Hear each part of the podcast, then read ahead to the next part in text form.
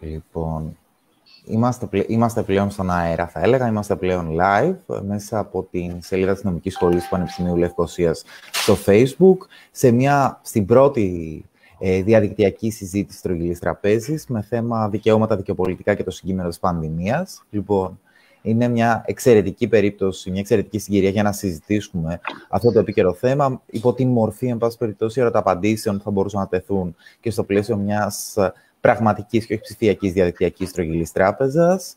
Έχουμε την μεγάλη χαρά να φιλοξενούμε σήμερα στο διαδικτυακό μας τραπέζι από τη μία τον κύριο Σωτήρη Βανδόρο, επίκουρο καθηγητή στο τμήμα Πολιτικής Επιστήμης και Διεθνών Σχέσεων του Πανεπιστημίου Πελοποννήσου, και τον καθηγητή Δημήτρη Χριστόπουλο, καθηγητή του τμήματος Πολιτικής Επιστήμης και Ιστορίας του Παντίου Πανεπιστημίου. Στη συζήτηση ερωτούν, παρεμβαίνουν ε, και διενεργούν διάλογο μέσα από τις αρχές διαλεκτικής ο Γιώργος Χαραλάμπους, επίκουρος καθηγητής Πολιτικής Επιστήμης στο τμήμα Πολιτικών Επιστημών και Διακυβέρνησης της Νομικής Σχολής του Πανεπιστημίου Λευκοσίας και ο Στέριος Μίτα, λέκτορας φιλοσοφίας του δικαίου και δημοσίου δικαίου, επίσης στη Νομικής Σχολής του Πανεπιστημίου Λευκοσίας.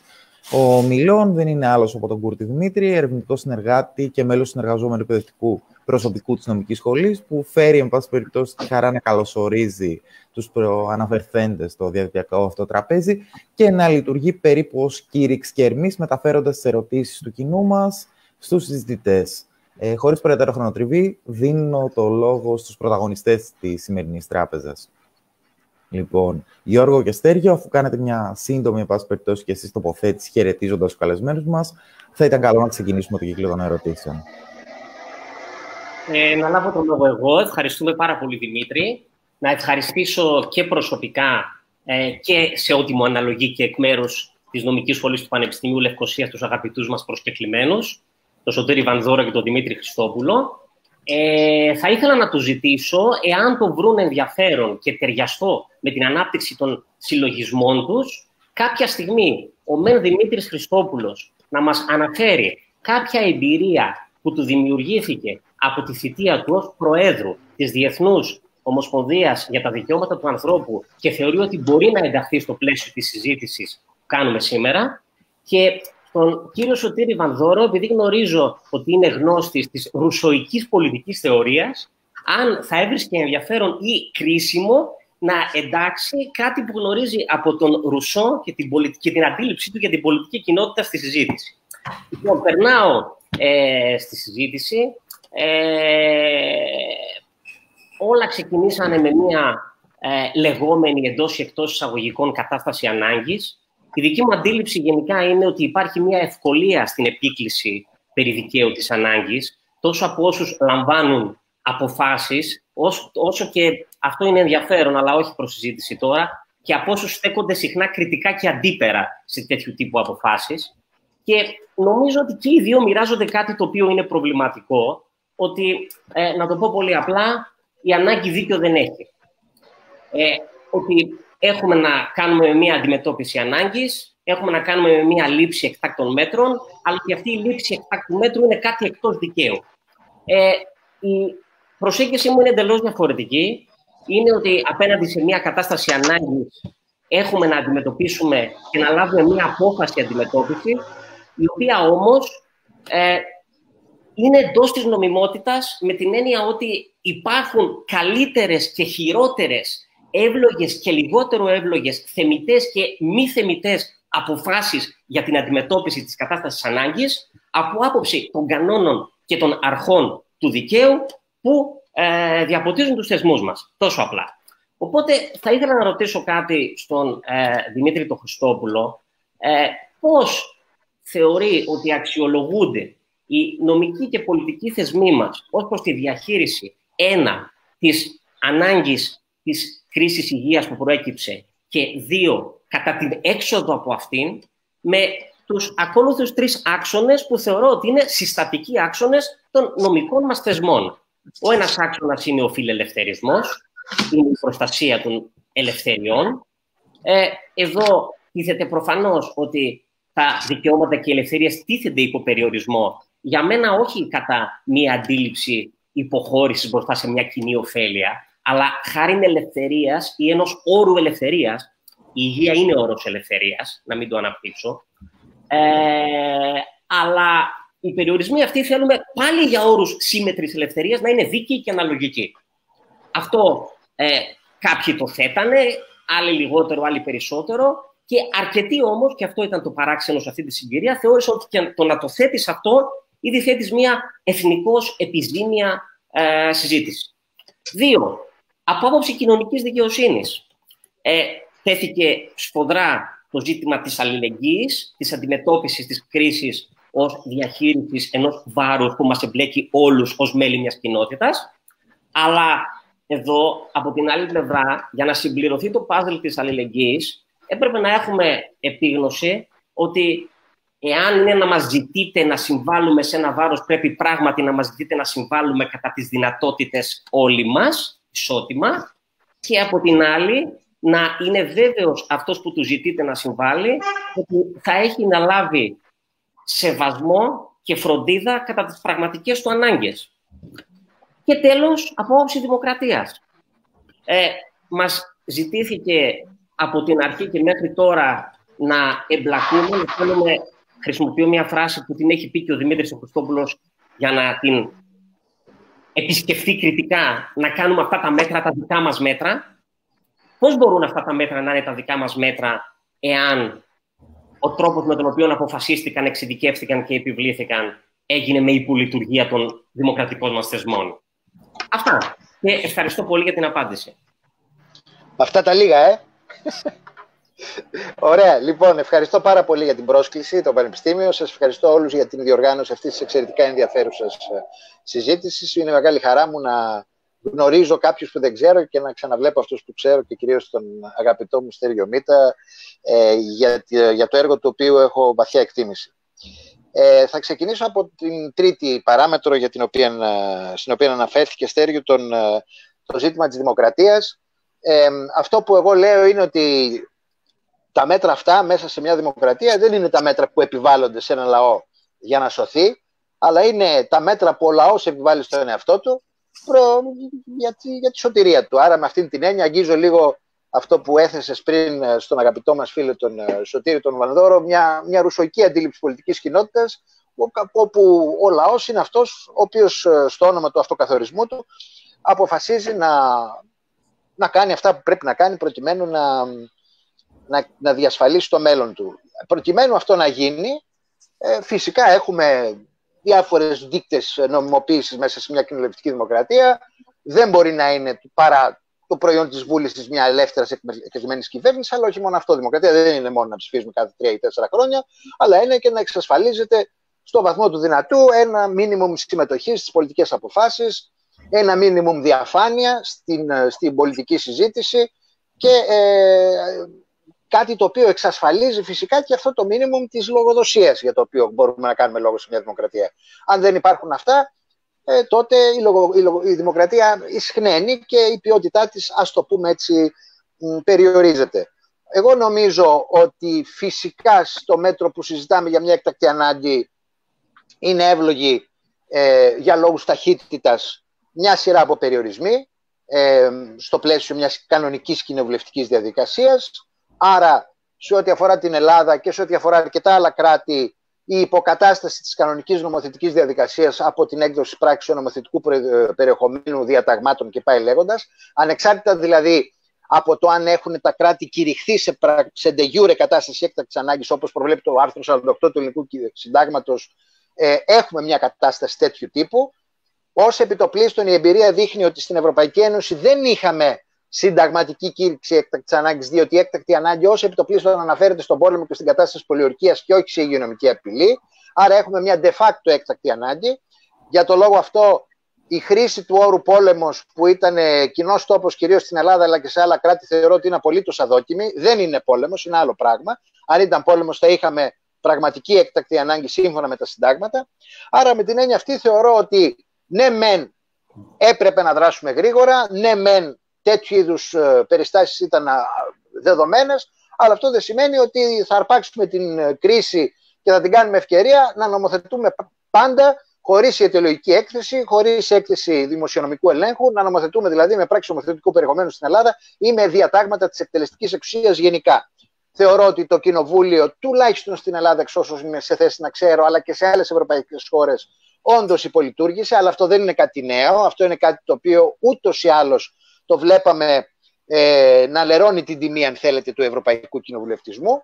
Ε, θεωρώ ότι σταδιακά θα πρέπει να επανέλθουμε σε μια συνθήκη όπου, αν μη τι άλλο με διαδικασίες κατεπήγοντος, μπορούμε να συζητάμε νομοσχέδια. Ε, θεωρώ ότι η διαφάνεια, η συμμετοχή και η λογοδοσία είναι τα ζητούμενα από την πλευρά της διασφάλισης της δημοκρατικής διαχείρισης αυτής της κρίσης. Περνάω στα δύο πρώτα τα οποία θα τα αναπτύξω μαζί, δηλαδή τις παραμέτρους της, ε, του φιλελευθερισμού και της αλληλεγγύης. Ε, εδώ θεωρώ ότι είσαι καλύτερα, ε, είσαι πιο ειδήμων από ότι εγώ σε αυτό. Ε, η δουλειά σου για την ξεχασμένη αρχή των πολιτευμάτων μας από την εποχή του 1789 για την αλληλεγγύη κατά την άποψή μου είναι κομβική. Κοιτάξτε να δείτε, η κοινωνική δικαιοσύνη ε, στα συντάγματά μας ε, και κυρίως μέσα από την τελευταία δεκαετία το πούμε, που είχαμε αυτού του τύπου τη διαχείριση των δημοσιονομικών κρίσεων κυρίως στην Νότια Ευρώπη αλλά και πιο πριν σε ό,τι αφορά την Κεντρική και Ανατολική Ευρώπη η κοινωνική δικαιοσύνη έχει γίνει ένα σχεδόν μουσιακό είδος. Δηλαδή ε, η κοινωνική δικαιοσύνη αντιμετωπίζεται μόνο σαν μια προγραμματική διακήρυξη ε, σε μάκρο επίπεδο και όχι ως, μια, ε, και όχι ως κανόνας. Λοιπόν, εγώ επειδή με τις γραμμές ότι τα συντάγματα έχουν κανόνες και οφείλουν να έχουν κανόνες, δεν μπορώ παρά να επισημαίνω ότι η κοινωνική δικαιοσύνη είχε βρεθεί και βρίσκεται δυστυχώς ε, σε μια κατάσταση εξαιρετικά χαμηλής κανονιστικότητας, στην οποία οφείλουμε να αντιλάβουμε υπόψη μας όταν συζητάμε όχι μόνο για τη διαχείριση της υγειονομικής κρίσης και συνολικά. Αυτό που συμβαίνει είναι ότι η υγειονομική κρίση ε, μεγενθύνει, αν θέλεις, ε, βάζει σε ένα μεγεθυντικό φακό και παροξύνει τις κοινωνικές ανισότητες που ούτως ή άλλως υπάρχουν και για τον λόγο αυτό νομίζω ότι θα πρέπει μιλώντας για αλληλεγγύη να σκεφτούμε τρεις, βασικές, ε, τρεις βασικούς παραμέτρους ισότητας, αναλογικής ισότητας, ισότητα στην έκθεση, έκθεση στην, στον ιό θέλω να πω, ισότητα στην έκθεση στον κίνδυνο, ναι. Ισότητα στην απειλή, λοιπόν. Δεν είναι δυνατόν να είναι κάποιοι οι οποίοι ξέρουμε μονίμως θα είναι εκτεθειμένοι και εμείς να καθόμαστε στο σπίτι μας με μάσκες ή με, δεν ξέρω, με 15 άλλους περιοριστικούς όρους. Δεύτερον, ισότητας στους περιορισμούς. Άρα εδώ μπαίνει το κομμάτι της φιλελεύθερης ισότητας. Δεν είναι δυνατόν κάποιοι να υφίστανται περιορισμούς που άλλοι δεν τους υφίστανται. Και τρίτον, φυσικά, η, ισότητα στη φροντίδα για την επόμενη μέρα. Κλείνω λέγοντας ότι συζητώντας για την πανδημία θα κάνουμε μια ανάπηρη συζήτηση αν δεν αναφερθούμε στην επόμενη μέρα της πανδημίας, αν δεν αναφερθούμε στο μετά. Και το μετά δεν είναι ένα μετά στο απότερο μέλλον, αλλά είναι εδώ, μπροστά μας. Ήρθε. Θεωρώ δηλαδή εν μέρη και χωρίς να με κατηγορήσουν οι νομικοί της παρέας μας, οι άλλοι συνάδελφοι στην Αθήνα, ότι, και όχι μόνο στην Αθήνα και στην Ελλάδα, ότι καμιά φορά η συζήτηση περί σταθμίσεων και παραβιάσεων των δικαιωμάτων μέσα στην κρίση αγγίζει καμιά φορά το, τα όρια ενός νομικού σχολαστικισμού και χάνουμε από το μυαλό μας και από τον ορίζοντά μας το πραγματικό δάσος που είναι αυτό που έπεται. Δηλαδή αυτό που έπεται η ισότητα στη φροντίδα, η ισότητα στην έκθεση και η ισότητα στους περιορισμούς. Ακριβώς επειδή αυτή η πανδημία είναι η πρώτη ε, υγειονομική κρίση στον κόσμο, της οποίας η, η οποία δεν θα παράξει τόσο μεγάλα αποτέλεσματα ως υγειονομική κρίση, ως δράση, αλλά ως αντίδραση. Δηλαδή είναι ο τρόπος με τον οποίο η ανθρωπότητα αποφάσισε να αντιδράσει σε αυτή την κρίση που θα παράξει τα αποτελέσματα της ε, μεγάλης κοινωνικής και οικονομικής κρίσης που έρχεται. Οφείλουμε να έχουμε τα μάτια μας 14. Να μένουμε σε μια αντίληψη ενός ανθρώπου που δεν είναι απλά ο εγωιστής που κλείνεται στον εαυτό του και προσέχει μόνο τη δική του υγεία, γιατί όπως ορθά είπες και συμφωνώ απολύτως, οι περιορισμοί δεν είναι απλώς περιορισμοί ε, στο όνομα του κοινού ωφέλους, αλλά είναι περιορισμοί στο όνομα της μοναδικής κατάστασης που μας επιτρέπει να είμαστε ελεύθεροι, και αυτή είναι η υγειονομική ασφάλεια. Και λέω το υγειονομική ασφάλεια, διότι η έννοια της ασφάλειας τα τελευταία χρόνια είχε αποκτήσει μια μονοσήμαντη σημασία σε σχέση με την αστυνομία, το στρατό και τη φύλαξη των συνόρων. Η υγειονομική ασφάλεια, κοινωνικά περιεκτική ασφάλεια, η οποία είναι η μόνη κατάσταση που μας επιτρέπει να είμαστε ελεύθεροι. Ε, αυτή είναι η, η απάντηση που θα ήθελα να δώσω στις, ε, όμορφες ερωτήσεις που μου έβαλες και κρατάω για τη δεύτερη φορά μια εμπειρία που μου ζήτησε να διηγηθώ σε ό,τι αφορά την προεδρία της Διεθνούς Ομοσπονδίας Δικαιωμάτων του Ανθρώπου. Σας ευχαριστώ όλους και συγγνώμη αν πήρα περισσότερο χρόνο. Να παρέμβω και εγώ, αν μου επιτρέπετε, για και από μένα. Είμαι ο Γιώργος ο Χαραλάμπους και θα ήθελα να συνεχίσω από, από εκεί ουσιαστικά που το αφήνει ο Δημήτρης ο Χριστόπουλος με μια παρέμεση προς τον Σωτήρη τον Βαντόρο να, να συγκεκριμενοποιήσει λίγο περισσότερο πάνω στο ζήτημα της αλληλεγγύης. Θα ήθελα όμως να δούμε αυτό το θέμα σε δύο επίπεδα. Ε, το πρώτο αφορά προφανώς την αλληλεγγύη του κράτους απέναντι στους πολίτες και το δεύτερο αφορά την αλληλεγγύη μέσα στην κοινωνική αρένα, δηλαδή από πολίτες σε άλλους πολίτες. Τώρα, το discourse της αλληλεγγύης, ο δημόσιος λόγος, η ρητορία της αλληλεγγύης που έχει κυριαρχήσει για πολύ καιρό νομίζω ήταν κάπως διαστρεβλωμένη η έννοια.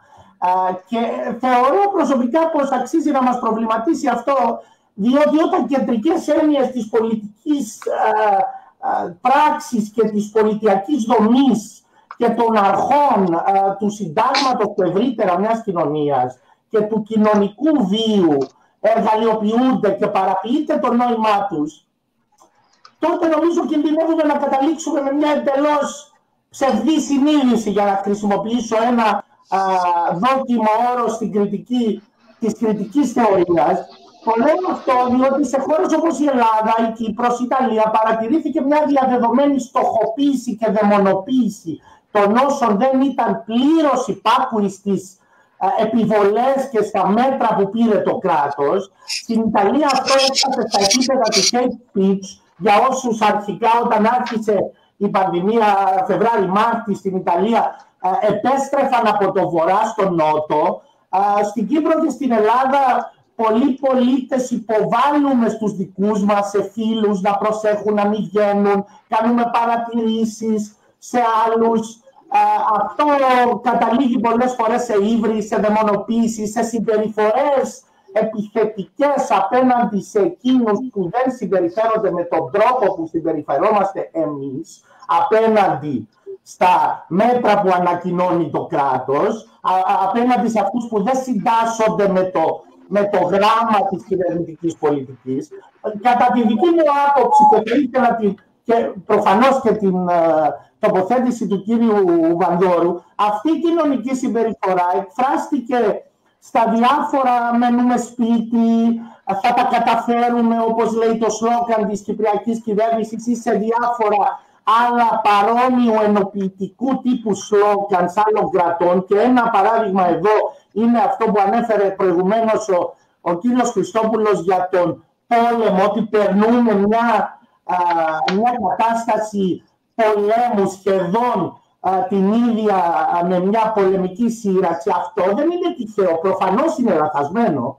Δεν είναι τυχαίο όμως, διότι αυτό χρησιμοποιείται ακριβώς για να α, πετύχει κάποιο είδους καθυπόταξη ή τέλος πάντων μια πειθαρχία σε επίπεδο κοινωνίας. Αλλά αυτό είναι μια άμεση επιβολή. Δεν είναι αλληλεγγύη υπό την έννοια του ότι ο καθένας οφείλει να συμβάλλει στην κατοχήρωση ε, της βιωτικής αυτοτέλειας των άλλων. Ενώ ταυτόχρονα η αλληλεγγύη του κράτους απέναντι στους πολίτες, αλλά κυρίως απέναντι στους μη πολίτες, ε, π.χ. τους μετανάστες, έχει αποδειχθεί τουλάχιστον ελλειπής σε πολλές και διάφορες χώρες. Ενώ έχουν ε, κατά τη, ε, την ίδια ώρα παρατηρηθεί ε, μέσα κινητοποίησης και αλληλεγγύης από τα κάτω κατά τη διάρκεια της, της πανδημίας. Και λέω ότι ίσως αυτή να είναι η πραγματική κοινωνική αλληλεγγύη που, που βιώνουμε τους τελευταίους μήνες. Στο Χογκόν, ας πούμε, η αντιμετώπιση της πανδημίας διεξάχθηκε σε μεγάλο βαθμό μέσω κοινοτικής βοήθειας. Σε διάφορες πόλεις χρησιμοποίησαν τα μπαλκόνια τους για να καταγράψουν την αστυνομική βαρβαρότητα. Ε, τα μπαλκόνια επίσης υπήρξαν ε, τόποι για τελετουργίες αλληλεγγύης, όπως το χειροκρότημα για εργαζομένους στον τομέα της υγειονομικής περίθαλψης. Ε, γενικότερα ο κυβερνοχώρος έχει μετατραπεί σε μια κύρια κεντρική αρένα των κοινωνικών κινημάτων, των ψηφιακών ακτιβιστών που κυκλοφορούν σε εργαλείων ας πούμε και πόρων για εταιρείες αμοιβαίας βοήθειας που προορίζονται για τους λιγότερο γνώστες ε, της ε, τεχνολογίας, ακτιβιστές εναλλακτικών μέσων που εργάζονται για να αντικρούσουν την παραπληροφόρηση του κορονοϊού και τις ψευδείς θεραπείες. Όλα αυτά λοιπόν φανερώνουν δύο επίπεδα τα οποία θεωρώ ότι πρέπει να τύχουν σύγκριση μεταξύ τους. Του επίπεδου της, της αλληλεγγύης μεταξύ του κράτους και των πολιτών και το επίπεδο της αλληλεγγύης μεταξύ των ίδιων των πολιτών. Τι νομίζετε κύριε Βαντόρο. Ναι, ευχαριστώ πρώτα απ' όλα όλους σας ε, και για την πρόσκληση που μου απευθύνετε. Είναι χαρά μου που είμαι μεταξύ σας και συμμετέχω σε αυτή την τόσο ενδιαφέρουσα συζήτηση. Ε, θα προσπαθήσω, ξεκινώντας με μία μικρή υποσημείωση σε όσα είπε ο κύριος Χριστόπουλος, με τα οποία συμφωνώ απολύτως, να γεφυρώσω την τοποθέτησή μου στα δικά σας ελευθεριστικά σχόλια, κύριε Χαραλάμπους. Ε, λοιπόν, θα έκανα μία διάκριση μεταξύ ε, ουσιαστικής και διαδικαστικής νομιμοποίησης όσον αφορά τα ζητήματα που εξετάζουμε και πρώτα απ' όλα την, ε, τον χειρισμό αυτής της ε, κατάστασης εκ μέρους του κράτους και της κυβέρνησης. Ε, θα έλεγα ότι όσον αφορά το διαδικαστικό κομμάτι που αφορά περισσότερο το αν τηρήθηκαν οι τύποι ε, με βάση το Σύνταγμα και τους νόμους, ο κανονισμός της Βουλής κτλ. Ε, από όσο τουλάχιστον γνωρίζω, γιατί ειδικό δεν είμαι και προφανώς οι συνταγματολόγοι είναι οι πλέον ειδικοί ε, επί του προκειμένου, δεν υπήρξαν ε, σπουδαίες ε, αιτιάσεις. Όσον αφορά την ουσιαστική νομιμοποίηση, δηλαδή την δημοκρατική διάσταση, την κοινωνική διάσταση, κατά πόσον πέραν από τον τύπο, ε, αυτά τα μέτρα στο γενικό τους πνεύμα, πέραν από τις επιφυλάξεις και τις διαφοροποιήσεις που μπορεί να εκφράστηκαν για το ένα συγκεκριμένο μέτρο, το άλλο κτλ. Τη γενική πολιτική στάση. Θεωρώ ότι και εκεί μέχρι τώρα, αλλά τονίζω το μέχρι τώρα, γιατί νομίζω ότι έχει σημασία, υπήρξε και μια ουσιαστική νομιμοποίηση. Δηλαδή, είδαμε αναδρομικά ότι η μεγάλη πλειονότητα της κοινωνίας, και μιλάω τουλάχιστον για την ελληνική στο βαθμό που την γνωρίζω καλύτερα, ε, μέσα και από δημοσκοπήσεις και με άλλους τρόπους με τους οποίους εκφράστηκε, εμφανίζεται να συντονίζεται με αυτό το πνεύμα. Δηλαδή, ε, κατά κάποιο τρόπο, ναι, έκανε δικά της αυτά τα μέτρα και θεώρησε ότι υπήρξε μία ε, στράτευση γύρω από έναν κοινό αγώνα, γύρω από ένα δημόσιο αγαθό, που είναι η προστασία του βασικού, του θεμελιώδους και πρωταρχικού αγαθού, που είναι η προστασία της ζωής. Και μπροστά σε αυτόν τον άμεσο και σοβαρό κίνδυνο είναι λογική και είναι και αναλογική και δίκαιη η, η περιοριστική πολιτική διαφόρων δικαιωμάτων και ελευθεριών. Ε, το πρόβλημα για μένα θα προκύψει και εκεί θα δοκιμαστεί, αν θέλετε, πολύ περισσότερο από όσο έχει δοκιμαστεί μέχρι σήμερα και η κοινωνική αλληλεγγύη. Στην δεύτερη φάση, αν μπορούμε να τη χαρακτηρίσουμε έτσι, ενώ κυρίως από το φθινόπωρο και μετά, όταν δηλαδή θα έχει εκδηλωθεί ή θα έχει διαφανεί το μέγεθος των οικονομικών συνεπειών αυτών των μέτρων και εκεί μπορεί να εμφανίζεται η κοινωνία διχασμένη και να πάρουν το χέρι, αν θέλετε, τα επιμεριστικά συμφέροντα των κοινωνικών ομάδων και να υποχωρήσει το αίσθημα αλληλεγγύης που μας διέπει. Δηλαδή εδώ ε, θα χρησιμοποιήσω λοιπόν και την παρότριση του κύριου Μίτα να αναφερθώ στο Ρουσό, ε, έστω λίγο ε, προσχηματικά προκειμένου, ε, με την έννοια ότι ο Ρουσό, αν μη τι άλλο, έθετε επιτακτικά ακριβώς αυτό το ζήτημα. Δηλαδή ότι το δημόσιο αγαθό, το γενικό συμφέρον πρέπει να πριτανεύει απολύτως οποιασδήποτε επιμεριστικής ε, αξίωσης και επομένως η ιδιότητα του πολίτη να ηγεμονεύσει σε βάρος του ιδιώτη ο οποίος σκέφτεται στενά τα προσωπικά του σφαίροντα κτλ. Ε, αυτό λοιπόν που ε, με προβληματίζει, για να, μην πω, για να μην πω με ανησυχεί, είναι πώς θα αντιμετωπιστούν τα φαινόμενα, οι, οι, οι κοινωνικές, οι οικονομικές και κατά και κοινωνικές συνέπειες αυτών που θα, θα θυγούν περισσότερο. Θα είναι τότε πρώτα απ' όλα η ίδια η κοινωνία και οι πολίτες διατεθειμένοι να σηκώσουν με αναλογικό και δίκαιο τρόπο αυτό το βάρος. Ε, να το κάνω λίγο πιο συγκεκριμένο, πριν φτάσουμε στην ευθύνη και στις, ε, και στις πράξεις του κράτους και της κυβέρνησης. Ε, και το προσωποποιώ αν θέλετε, για να προβοκάρω και λίγο. Ε, ως ε, μισθωτή του δημοσίου, μέχρι ποιο σημείο είμαστε διατεθειμένοι να δεχτούμε μία μείωση εισοδήματος προκειμένου να υπάρξει μία οικονομική ενίσχυση όσων θα μείνουν άνεργοι ή έχουν καταστραφεί οικονομικά. Αυτό είναι κάτι το οποίο απαντάται νομίζω πρώτα στο επίπεδο της κοινωνίας και των ατομικών πρακτικών βέβαια και κατά δεύτερο στο επίπεδο του κράτους. Έτσι. Άρα... Δεν είναι λίγο, συγγνώμη που διακόπτω, αν μου επιτρέπετε μισό δευτερόλεπτο μόνο να πω ότι αυτό το διληματικό, όπως θέτεται αυτό το ζήτημα έτσι κάπως διληματικά, είναι αυτή όντως η πραγματικότητα. Δηλαδή δεν είναι αυτό ένα εργαλείο, δηλαδή ο ανταγωνισμός μεταξύ δημόσιου ιδιωτικού τομέα, ότι πρέπει να, να, πάρουμε λίγα λεφτά από εμάς, από τις δικές μας τζέπες για να, για να τα δώσουμε αλλού κλπ. Αυτά δεν είναι αντικειμενικές πραγματικότητες. Αυτά είναι επιχειρήματα τα οποία πολλές φορές επιστρατεύει το κράτος για να νομιμοποιήσει κάποιες από αυτές τις φορές ε, πολιτικές με χαρακτήρα λιτότητας ή τέλος πάντων άλλες πολιτικές ανακατανομής της στόχιας, έτσι.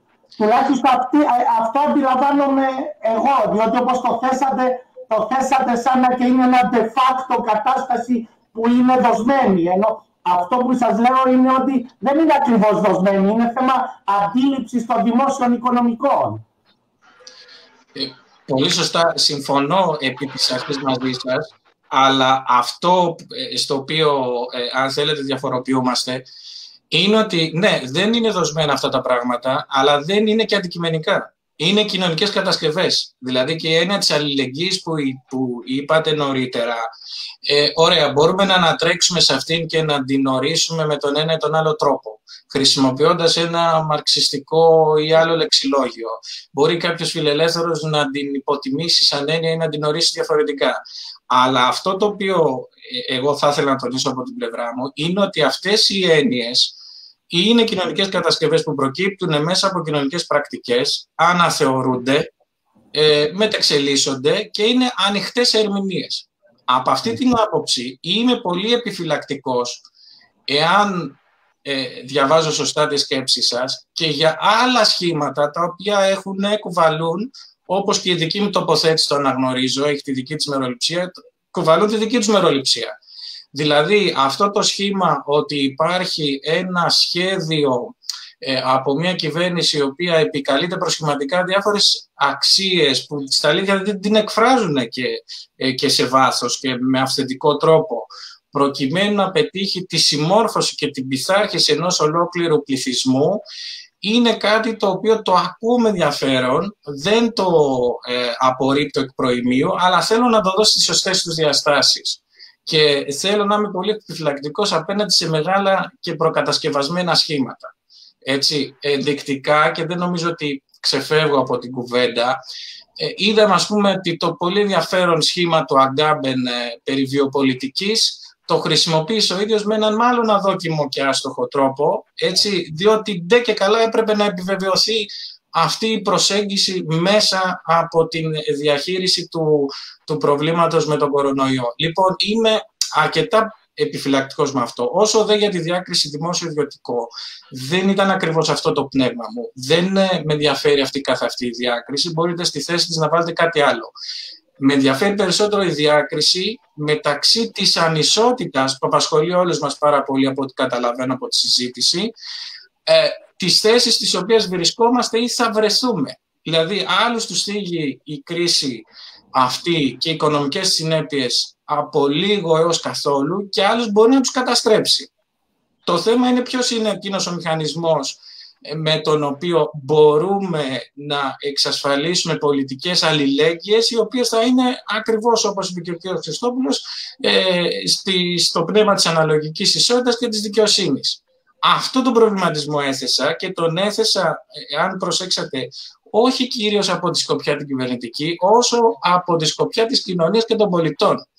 Έτσι, αυτό για μένα έχει ένα ενδιαφέρον και δευτερευόντως ε, τι θα πράξει η κυβέρνηση, η οποία ε, σε κάποιο βαθμό νομίζω θέλει, αν θέλετε και για δικούς της μικροπολιτικούς λόγους, να εξακολουθεί να συντονίζεται, με, να συντονίζεται με το κοινό πνεύμα και πρέπει αν μη τι άλλο να αναγνωρίσουμε και θα ολοκληρώσω με αυτό τη σκέψη μου για να μην μακρηγορώ ότι παρά το γεγονός ότι εκλέχθηκε με τη σημεία του οικονομικού φιλελευθερισμού και αποθέωνε μια σειρά από ε, αξίες και πράγματα που ήταν κόντρα σε αυτό το πνεύμα, πήρε μέτρα τα οποία είναι εντελώς αντίθετα. Δηλαδή προέταξε την προστασία της, ε, ε της ζωής και της υγείας έναντι της οικονομίας. Αυτό δεν είναι αυτονόητο, δεν είναι σε όλες τις χώρες. Αυτό λοιπόν εγώ το σημειώνω με ενδιαφέρον. Έτσι, αλλά και με μεγάλη επιφυλακτικότητα για το πώς θα εξελιχθούν τα πράγματα.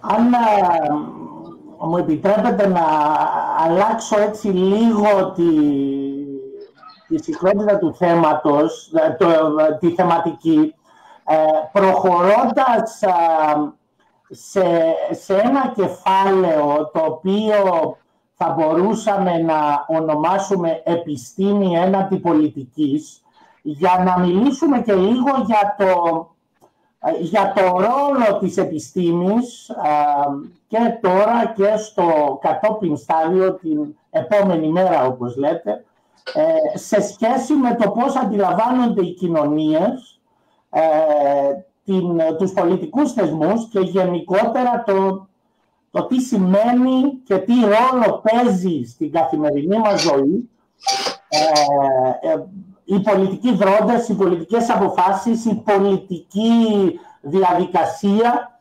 Ε, και το λέω αυτό διότι από το που προέρχομαι εγώ από την πολιτική επιστήμη υπάρχουν έννοιες που διαχωρίζουν μεταξύ ε, συγγνώμη, θεωρίες που διαχωρίζουν μεταξύ τριών ενιών. Της τεχνοκρατικής εμπιστοσύνης, της κυβερνητικής ή πολιτικής εμπιστοσύνης και της κοινωνικής εμπιστοσύνης. Η κοινωνική εμπιστοσύνη, η social trust, ε, είναι ευρέως διαδεδομένη έννοια, όπως και η κυβερνητική εμπιστοσύνη, την οποία πολλές φορές οι πολιτικοί επιστήμονες μετρούν με έρευνες γνώμης ε, που προσπαθούν να να δείξουν το βαθμό αξιοπιστίας που χαίρει η εκάστοτε κυβέρνηση. Ε, η τεχνοκρατική εμπιστοσύνη είναι εμπιστοσύνη απέναντι στους εμπειρογνώμονες, στους επιστήμονες, στους τεχνοκράτες. Άρα η βιβλιογραφία μας δείχνει ότι υπάρχουν συσχετισμοί μεταξύ των τριών δικτών εμπιστοσύνης, αυτό που μόλις διαγράφησα από τη μια, και τη δυνατότητα μιας χώρας να αντιμετωπίσει λιγότερο ή περισσότερο αποτελεσματικά την πανδημία. Όμως ταυτόχρονα η εμπιστοσύνη στους τεχνοκράτες, στους επιστήμονες, στους εμπειρογνώμονες, τον Παγκόσμιο Οργανισμό Υγείας, είναι συνήθως περισσότερη από ό,τι στις κυβερνήσεις. Δηλαδή η τεχνοκρατική εμπιστοσύνη στις σύγχρονες κοινωνίες, τουλάχιστον της Δύσης, είναι σε πιο ψηλά επίπεδα από ότι η αξιοπιστία των διάφορων κυβερνήσεων στα μάτια των πολιτών. Αλλά όπως το έθεσε και ένα πρόσφατο άρθρο, άρθρος στο Guardian από μια κοινωνιολόγο του Πανεπιστημίου του Cambridge, there is no such thing as following the science. Στα ελληνικά δεν υπάρχει τέτοιο πράγμα όπως απλά ακολουθούμε την επιστήμη. Αυτή η θέση και η νοοτροπία που υποδεικνύει αυτό το άρθρο ως λανθάνουσα, ότι τα μέτρα που παρατηρούνται εν καιρό πανδημίας είναι οι παρενέσεις της επιστήμης και όχι των κυβερνήσεων, μου θυμίζει μια διαδεδομένη έννοια στο κλάδο της πολιτικής επιστήμης και της δημόσιας πολιτικής και στην πολιτική κοινωνιολογία την έννοια της αποπολιτικοποίησης, του depoliticization, η οποία χρησιμοποιείται για να υποδείξει πως α, στο νεοφιλελεύθερο σύμπαν οι πολιτικές ελίτ οι ίδιες αποπολιτικοποιούν τις σκληρές δύσκολες αποφάσεις, δηλαδή αφαιρούν το βάρος από το εαυτό τους, διαδίδοντας την εντύπωση ότι η αντιδημοτικότητα ορισμένων αποφάσεων καθορίζεται από επιστημονικά ή τεχνικά ζητήματα και θέματα. Στην πραγματικότητα, η βιβλιογραφία μας δείχνει ότι πρόκειται για μια εξαιρετικά πολιτικοποιημένη δράση από μόνη της, που συνδέεται με το με το νεοφιλελεύθερο παράδειγμα και χρησιμοποιείται από την πολιτική τάξη για να διατηρήσει την εξουσία της. Η, ερώτησή μου λοιπόν προς τον κύριο Χριστόπουλο είναι αν νομίζετε λοιπόν πώς η πανδημία είναι μια τέτοια ευκαιρία; Προσπάθειας αποενοχοποίησης της πολιτικής εξουσίας, ρίχνοντας ένα μεγάλο, ε, μεγάλο βάρος των μέτρων που παίρνονται, ιδιαίτερα αυτών που δεν είναι δημοφιλή, εκεί που δεν ανήκει πραγματικά αυτό το βάρος, δηλαδή στον χώρο της επιστήμης, του τεχνοκρατισμού, της εμπειρογνωμοσύνης. Ευχαριστώ λοιπόν για την ερώτηση. Κοιτάξτε, για να απαντήσουμε αυτή την ερώτηση θα πρέπει πρώτα να σκεφτούμε κάτι το οποίο νομίζω είναι κρίσιμο ε, για την οροθέτηση λίγο των πολιτικών ε, στον κόσμο σχετικά με την πανδημία. Δηλαδή αυτό που λέτε εσείς ως παράδειγμα νεοφιλελεύθερο και τα λοιπά, ας το πούμε, είναι το ευρωπαϊκό. Αντιθέτως, αυτό που θα σας έλεγε ένας ε, που έχει τα δικά μας μυαλά χοντρικά στην Αμερική, ας πούμε, στη Μεγάλη Βρετανία, είναι ότι η, ξέρω εγώ, ο Τραμπ και ο Τζόνσον ε, έκαναν το σφάλμα και δεν ακούσαν τους επιστήμονες και να που βρισκόμαστε. Ε, θέλω να πω δηλαδή ότι ο αγγλοσαξονικός κόσμος, χοντρικά τώρα μιλάω και με οστάση, ε, έχει μια, ε, χωρίζεται διαφορετικά από ότι η, άλλη, η υπόλοιπη Ευρώπη σε ό,τι αφορά το θέμα. Δηλαδή, χοντρικά η δεξιά του Τραμπ και του Τζόνσον είναι υπέρ του ανοίγματος, ας πούμε, ενώ οι πιο σοσιαλδημοκρατικές πολιτικές υπέρ του κλεισίματος λόγω της φροντίδας. Αυτό είναι πολύ βασικό και το οποίο πρέπει να το βάζουμε μέσα στο χάρτη αυτό που βλέπουμε. Δηλαδή δεν είναι μόνο νεοφιλελεύθερη Ευρώπη η οποία χρησιμοποιεί τους τεχνοκράτες για να βγάλει τα κάστρα από τη φωτιά, όπως είπατε, αλλά είναι και κάτι πιο σύνθετο το οποίο πρέπει να λαμβάνει υπόψη, της και την άλλη, υπόψη του και την άλλη διάσταση ότι οι πιο ακραίες νεοφιλελεύθερες κυβερνήσεις χοντρικά, ας πούμε, το λέμε, ε, δεν ήθελαν να ακούσουν και πολλά στην αρχή και ακολουθούν μια γραμμή λίγο που έδωσε τη δυνατότητα πάλι σε μια επίσημη τεχνοκρατία, κυρίως γραφειοκρατία στην Ευρώπη, να χωρίσει το θέμα ότι είναι οι λαϊκιστές κόντρα στους μη λαϊκιστές. Δηλαδή πάλι μπήκε ο λαϊκισμός στη μέση και νομίζω λίγο τα μουτζώνει τα πράγματα γιατί είναι πιο σύνθετο το θέμα από το να λέμε οι λαϊκιστές versus αντιλαϊκιστών. Δηλαδή η βασική γραμμή ας πούμε των ε, ευρωπαϊκών κυβερνήσεων και μάλιστα κυβερνήσεων που έγκαιρα και αποτελεσματικά ε, περιόρισαν την ε, υγειονομική κρίση όπως η ελληνική παραδείγματος χάρη κυβέρνηση είναι ότι το κάναμε ευτυχώς γιατί ακούσαμε τους ε, σοφούς. Τώρα, αν αυτό είναι μια ευκαιρία προκειμένου μεθαύριο να μας λένε ακούμε τους σοφούς οικονομολόγους και άρα μειώνουμε τάδε δεν ξέρω εγώ τι, εντάξει, εγώ δεν είμαι, δηλαδή φυσικά κάθε κρίση είναι μια ευκαιρία, είναι θέμα πολιτικών σχετισμών, ποιος θα δράξει την ευκαιρία αυτή, θα την πάρουν αυτοί ή θα την πάρουν κάποιοι άλλοι. Από την άλλη όμως και αυτή η κρίση είναι μια ευκαιρία να δώσουμε ένα νόημα στην ασφάλεια, να δεχθούμε αυτό που είπε ο Έλληνας Πρωθυπουργός ότι εντάξει δεν βαριέσαι, κατάλαβες μονοδιάστατα την ασφάλεια πριν τις εκλογές που μας είχες ε, ντανιάς στο μυαλό με την ασφάλεια των συνόρων, ας πούμε, και σκέφτεσαι τώρα και την υγειονομική ασφάλεια και αυτό είναι μια καλή ευκαιρία, θα έλεγα εγώ, ότι όπως σωστά είπε ο, ο, ο κ. Βανδόρος πριν, όντως ε, μακάρι να βγουν και κάποιοι πιο μυαλωμένοι από αυτή την ιστορία. Τώρα προσέξτε εγώ για μένα ποιο είναι το βασικό σε όλη την ιστορία της τεχνοκρατίας. Ε, η τεχνοκρατία δεν είναι μία, και σε αυτό συμφωνούμε απολύτως αγαπητέ Γιώργο, δεν είναι επουδενή μία κατάσταση που αναιρεί τον πολιτικό χαρακτήρα των αποφάσεων. Οι αποφάσεις είναι πολιτικές. Είτε μας αρέσουν, είτε μας αγανακτούν, είτε τις αποστρεφόμαστε, είτε τις γουστάρουμε, είναι πολιτικές αποφάσεις. Όταν, πώς να σας πω, δεν υπάρχει δηλαδή μια τεχνοκρατική απόφαση από μόνη της. Υπάρχει μια πολιτική απόφαση η οποία βασίζεται σε κάποια τεχνοκρατικά δεδομένα. Σε κάποια τεχνοκρατικά δεδομένα. Στον πυρήνα της επιστήμης είναι η διχογνωμία των επιστημόνων. Η επιστήμη δεν προχωράει, το ξέρουμε αυτό από την εποχή ας πούμε, του Κουν και άλλων μεγάλων φιλοσόφων της επιστήμης. Δεν προχωράει σωρεύοντας γνώση, προχωράει με τομές. Και υπάρχουν τεράστιες διχογνωμίες αυτή τη στιγμή για το πώς αντιμετωπίζουμε την πανδημία. Και είμαι σίγουρος ότι μεταξύ των πέντε μας, σε, σε ιδιωτικό επίπεδο, γιατί κανείς από μας δεν είναι κλασικός τεχνοκράτης με την έννοια που ζητάει η πανδημία, νιώθουμε ήδη αρκετά κλονισμένοι με το τι θα γίνει μεθαύριο και αν κάναμε το σωστό σήμερα και πάει λέγοντας. Και πολλοί γιατροί είναι κλονισμένοι. Εγώ μιλούσα, έχω μιλήσει με πάρα πολλούς γιατρούς οι οποίοι δεν εκπέμπουν τη βεβαιότητα που κάποτε βλέπαμε να εκπέμπουν κάποιοι. Εγώ αυτό το θεωρώ προσωπικά αξιακά πολύ έντιμο. Έτσι. Αν κάτι μπορεί να βγει από αυτή την ιστορία, λοιπόν, είναι ότι να είμαστε λιγότερο σίγουροι για τα πράγματα, γιατί ακόμα και αυτοί οι ίδιοι οι γιατροί, και ο, ο πρώτος, εγώ αυτό που παρακολουθώ εδώ πέρα στην Ελλάδα, ο Τσιόδρας δηλαδή, δεν βγαίνει ο άνθρωπος με τη σημαία της βεβαιότητας ότι κοιτάξτε, αυτά που σας λέω εγώ είναι και τίποτα άλλο. Εντάξει, αυτό για μένα είναι πάρα πολύ κρίσιμο. Άρα, εφόσον στον πυρήνα της επιστήμης, και όχι της επιστήμης του συνταγματικού δικαίου, ενώ της σκληρής επιστήμης, της καθαρής επιστήμης των μαθηματικών, της ιατρικής, της φυσικής και πάει λέγοντας, είναι η διχογνωμία, Αυτό είναι και στον πυρήνα της δημοκρατίας. Και έρχομαι σε κάτι το οποίο είπατε προηγουμένως. Για τον λόγο αυτό είναι βαθιά προβληματικό από πλευράς δημοκρατίας, όχι από πλευράς μετριοπάθειας, να στιγματίζεται αυτός που διαφωνεί και να θεωρείται ότι είναι το μαύρο πρόσωπο της οικογένειας γιατί δεν κάνει και δεν δείχνει. Για μένα είναι θέμα δημοκρατίας αυτό. Ε, ε, η άποψή μου τώρα σε ό,τι αφορά το ζήτημα της τεχνοκρατίας είναι ότι οι αποφάσεις είναι εκεί, παίρνονται από πολιτικούς πάνω στη βάση αυτά που λένε κάποιοι τεχνοκράτες. Για μένα είναι καλό να χρησιμοποιούνται τεχνοκράτες. Φυσικά, τώρα τι να λέμε, στην Ελλάδα, αν έβγαινε ο Κικίλιας και ανακοίνωνε lockdown, αυτή η κοινωνική εμπιστοσύνη που, ε, που παρατηρήσατε και για την οποία κάνετε λόγο και η ουσιαστική νομιμοποίηση για την οποία μίλησε ο Σωτήρης πριν, θα είχε γίνει φτερά. Φυσικά, ένα πρόσωπο σαν του Τσιόδρα είναι πολύ πιο ικανό να εκπέμψει την εμπιστοσύνη από ότι ένα πρόσωπο ενός υπουργού, ο οποίος βρέθηκε εκεί πέρα διότι κάποιες πόρτες έπρεπε να κλείσουν. Τα ξέρουμε πώς είναι αυτά.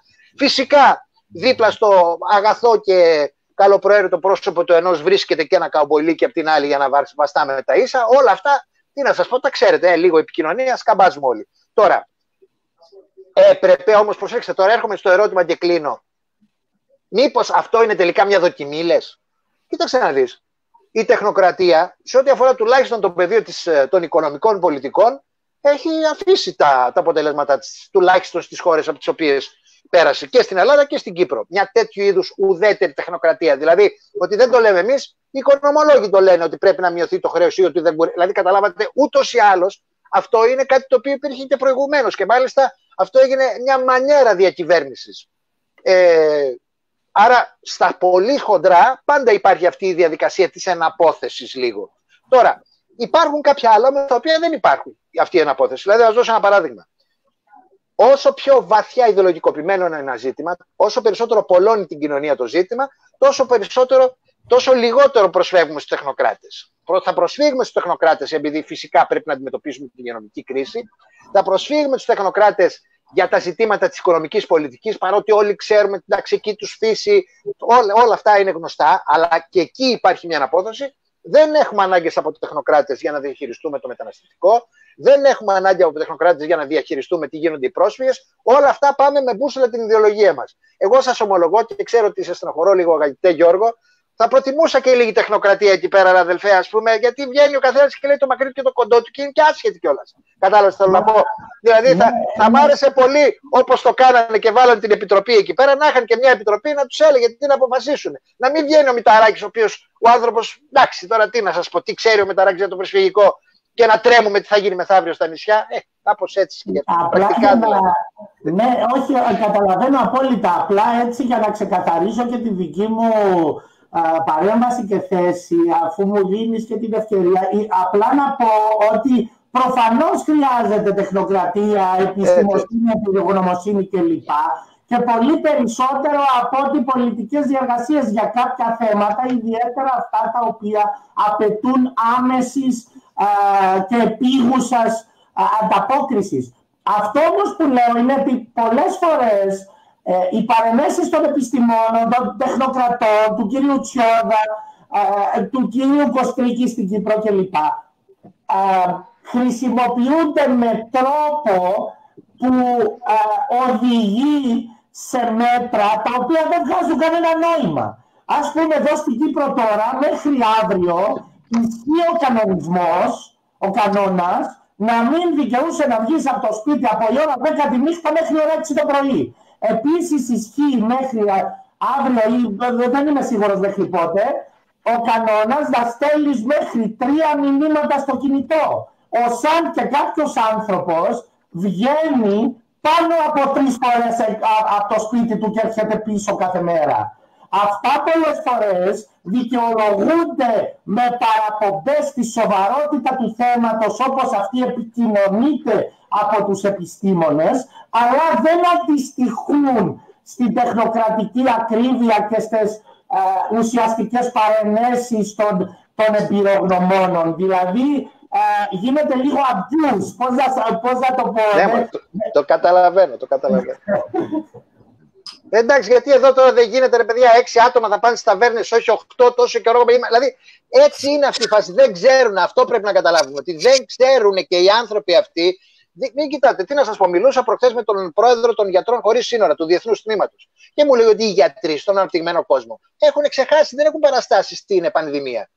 Μπορεί να σου βρουν το πιο ολοκληρωμένο, το πιο τέλειο, το πιο σύγχρονο φάρμακο για την αντιμετώπιση της τάδε αυτοάνωσης νόσου, αλλά πανδημίες δεν ξέρουν να αντιμετωπίζουν. Δηλαδή θέλω να σας πω ότι πρέπει να εισαχθεί και το, αυτό, το, αυτή η αβεβαιότητα που σας λέω, για μένα είναι πάρα πολύ κρίσιμο πράγμα. Και θα γίνουμε και καλύτεροι ανθρώποι άμα είμαστε λιγότερο βέβαιοι για αυτά που πιστεύουμε. Δηλαδή, ο Μητσοτάκης που βγήκε και είπε αυτοκριτικά, λέω ότι υποτίμησα την υγειονομική ασφάλεια, μπράβο το που το είπε. Φυσικά δεν έχει κερδίσει παραελάχιστο χρόνο στην πορεία που του έδωσε η έγκαιρη και έτσι ο μπροστοβαρή αντιμετώπισης της κρίση. Θα έπρεπε να είχαν γίνει πολύ περισσότερα. Αλλά αυτό που θέλω να σας πω είναι ότι τουλάχιστον να αναγνωρίζουμε ότι δεν βγαίνουμε και τα ξέρουμε όλα. Κάτι είναι και αυτό. Ξέρω εγώ τώρα είμαι λίγο μινιμαλιστής. Μεγάλωσα. Ξέρω εγώ τι να πω. Ε, θέλω με τη δική μου ε, παρέμβαση, παύλα πλαισίωση, να ζητήσω και από τον κύριο Βανδόρο ακριβώς να συντονιστεί στην ίδια συχνότητα, όπως το έθεσε και ο ε, Γιώργος. Απλά να βάλω και λίγο μερικά δικά μου παράσιτα σε αυτή τη συχνότητα. Ε, η συζήτηση για δημοκρατία των ειδικών ή για κάποιους ε, με μία πρόσθετη διευκρίνηση δημοκρατία λαμβάνοντας υπόψη την γνώση και την ειδημοσύνη ή και την ε, αβεβαιότητα των ειδικών. Πάντως, αβεβαιότητα με τα λόγω γνώσεως των ειδικών. Ε, φέρνει λίγο κάποιες εντάσεις που πρέπει να δουλευτούν για την ίδια μας την δημοκρατική πολιτική θεωρία.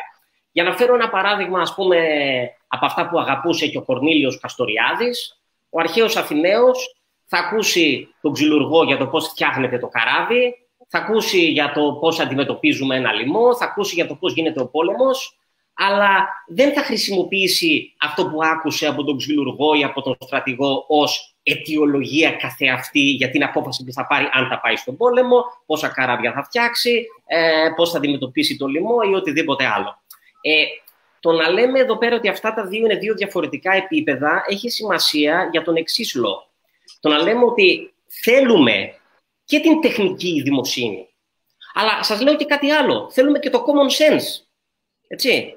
Θέλουμε το, το περιεκτικό, το, το maximum, ας πούμε, το τεχνικό της ε, η αλλά θέλουμε και το πολύ απλό και εξίσου ε, ενδεχομένως έδαφος για να πατήσουμε, το common sense. Αλλά είναι άλλο αυτό και άλλο η πολιτική απόφαση που θα πάρθει, η οποία είναι εγγενώς και εξ κάτι το οποίο διαπερνιέται από διαφορετικές αντιλήψεις, διαφορετικές τοποθετήσεις, διαφορετικά συμφέροντα και εκεί πέρα η τοποθέτηση γίνεται με το επιχείρημα, το πολιτικό επιχείρημα που έχεις να καταθέσεις και όχι με την υποκατάσταση της επιχειρηματολογίας από την ειδημοσύνη. Και γιατί αυτό είναι σημαντικό για τη δημοκρατική πολιτική θεωρία, γιατί είναι ακριβώς εγγενές και κεντρικό στο πώς σχηματίζεται η Ενωμένη Βούληση, αυτό που συζητήσαμε πριν. Ναι, είναι τα δικά μας μέτρα ή θα συμφωνήσουμε ως προς τα μέτρα αυτά, αλλά θα συμφωνήσουμε επειδή εμπιστευθήκαμε αλλήλους ως ισότιμα έγκυρους στο να συνδιαμορφώσουμε την πολιτική μας βούληση. Όχι επειδή, δηλαδή ρουσοϊκά, όχι επειδή εμπιστευθήκαμε χοψιανά τον σοφό κυρίαρχο ή τον κυρίαρχα σοφό. Δεν ξέρω, εδώ παίζουν και τα δύο. Ε, είναι ένα στίχημα από το οποίο κρίνονται πολλά για το πώς εν τέλει εξειδικεύεται η πολιτική απόφαση. Ε, θα ήθελα το σχόλιο του κυρίου Βανδόρου. Ευχαριστώ πολύ. Ε, εξαιρετικά ενδιαφέροντα όλα όσα υπόθηκαν ε, και από τον κύριο Χαραλάβης και τον κύριο Χριστόπουλο και τον κύριο Μίτα. Να συμπληρώσω κάποιες δικές μου σκέψεις στην κατεύθυνση που υποδεικνύει και ο κύριος Μίτας. Ε, ξεκινώντας πρώτα απ' όλα από το προφανές, δηλαδή ότι αυτή η συζήτηση περί τεχνοκρατίας καθόλου τυχαία ανακοινείται κάθε φορά που υπάρχει μία κρίση. Το ίδιο έγινε και με την ε, ε, οικονομική και πολύ γρήγορα πολιτική κρίση στην ε, Ελλάδα την περασμένη δεκαετία. Και το θέμα είναι να, να, να βάλουμε λίγο στις σωστές διαστάσεις ακριβώς το επίμαχο ζήτημα που είναι η σχέση της τεχνοκρατίας με τη δημοκρατία. Ορισμένες φορές εμφανίζεται αυτή η σχέση με όρους καρικατούρας. Ε, δηλαδή, όσο αν να είναι ένα παίγνιο μηδενικού αθρίσματος και όσο αυξάνει την τεχνοκρατία, μειώνεται η δημοκρατία. Ή το αντίστροφο. ε, ο, η αντιμετώπιση ας πούμε, μιας υπερβολική ενός πλεονάσματος ε, τεχνοκρατίας δεν μπορεί παρά να είναι ε, η περισσότερη δημοκρατία. Ε, η τοποθέτησή μου σε αυτό είναι η εξής απλή. Ξεκινά από μια παραδοχή, το είπε με άλλα λόγια ο κύριος Μήτας, ότι ε, θέλουμε και τα δύο. Και πρέπει να βρούμε το σημείο ισορροπίας, ξεκινώντας όμως από την ε, ε, ε επιβεβαίωση μιας ε, αντικειμενικής κατάστασης, ότι αυτά τα δύο έχουν μια ένταση μεταξύ τους. Ε, προσέξτε, λέω ένταση, δεν λέω ότι είναι αμοιβαία αποκλειόμενα, λέω μία ένταση. Όπως ας πούμε και ο φιλελευθερισμός έχει μία ένταση με τη δημοκρατία. Έτσι. Παρ' όλα αυτά, ζούμε σε φιλελεύθερες δημοκρατίες. Η ένταση συνίσταται στο ότι η λογική της τεχνοκρατίας είναι η ε, λογική της τεχνικής μεθοδολογίας, είναι του problem solving. Έτσι, έχουμε ένα πρόβλημα που το διαχειριζόμαστε με όρους τεχνικής επιστήμης τεχνολογίας και τελείωσε. Ε, ενώ η δημοκρατία προτάσει προφανώς στις αρχές της ε, λαϊκής κυριαρχίας, της ισότητας, στην αρχή της πλειοψηφίας. Το θέμα είναι το εξής, ε, κατά τη γνώμη μου. Και θα, την, θα, το, θα το αναφέρω αυτό το σχόλιο υπενθυμίζοντας μεταξύ άλλων το εξής που είναι πια, ακούγεται και λίγο αστείο, αλλά ήταν πολύ σοβαρό όταν γραφόταν. Θυμάμαι για μια περίοδο στη φάση της διακυβέρνησης Παπαδήμου, που υπήρχαν ε, άρθρα συνεχή στον τύπο, ιδίως δεν να το πω συγκεκριμένα, δεν είναι κακό, στην καθημερινή και editorial μάλιστα, που αποθέωναν τον Παπαδήμο όχι απλώς σαν ένα τεχνοκράτη που σε αυτήν την εξαιρετική συγκυρία δίνει μια πρόσκαιρη λύση και αποχωρεί, αλλά ως τον νέο τύπο πολιτικού. Αυτός ο οποίος επειδή είναι ορθολογικός, επειδή ξέρει τα πράγματα, επειδή είναι καταρτισμένος, επειδή κατανοεί την γλώσσα των δανειστών κτλ. κτλ, κτλ είναι αυτός ο οποίος θα πρέπει να κάνει κομμάντο και υπήρχε μια αντιστροφή που έλεγε ότι για σύμβουλο, προσέξτε, για σύμβουλο θα πρέπει να έχει έναν παραδοσιακό πολιτικό ή πολιτικάντη, αν θέλετε, ο οποίος τι θα κάνει, θα τον προστατεύσει από το θόρυβο του συνδικαλισμού, από τα παράλογα αιτήματα των λαϊκιστών και το καθεξής. Υπόθηκαν τέτοια πράγματα, έτσι, στο δημόσιο λόγο. Λοιπόν, προφανώς αυτό είναι εξαιρετικά προβληματικό.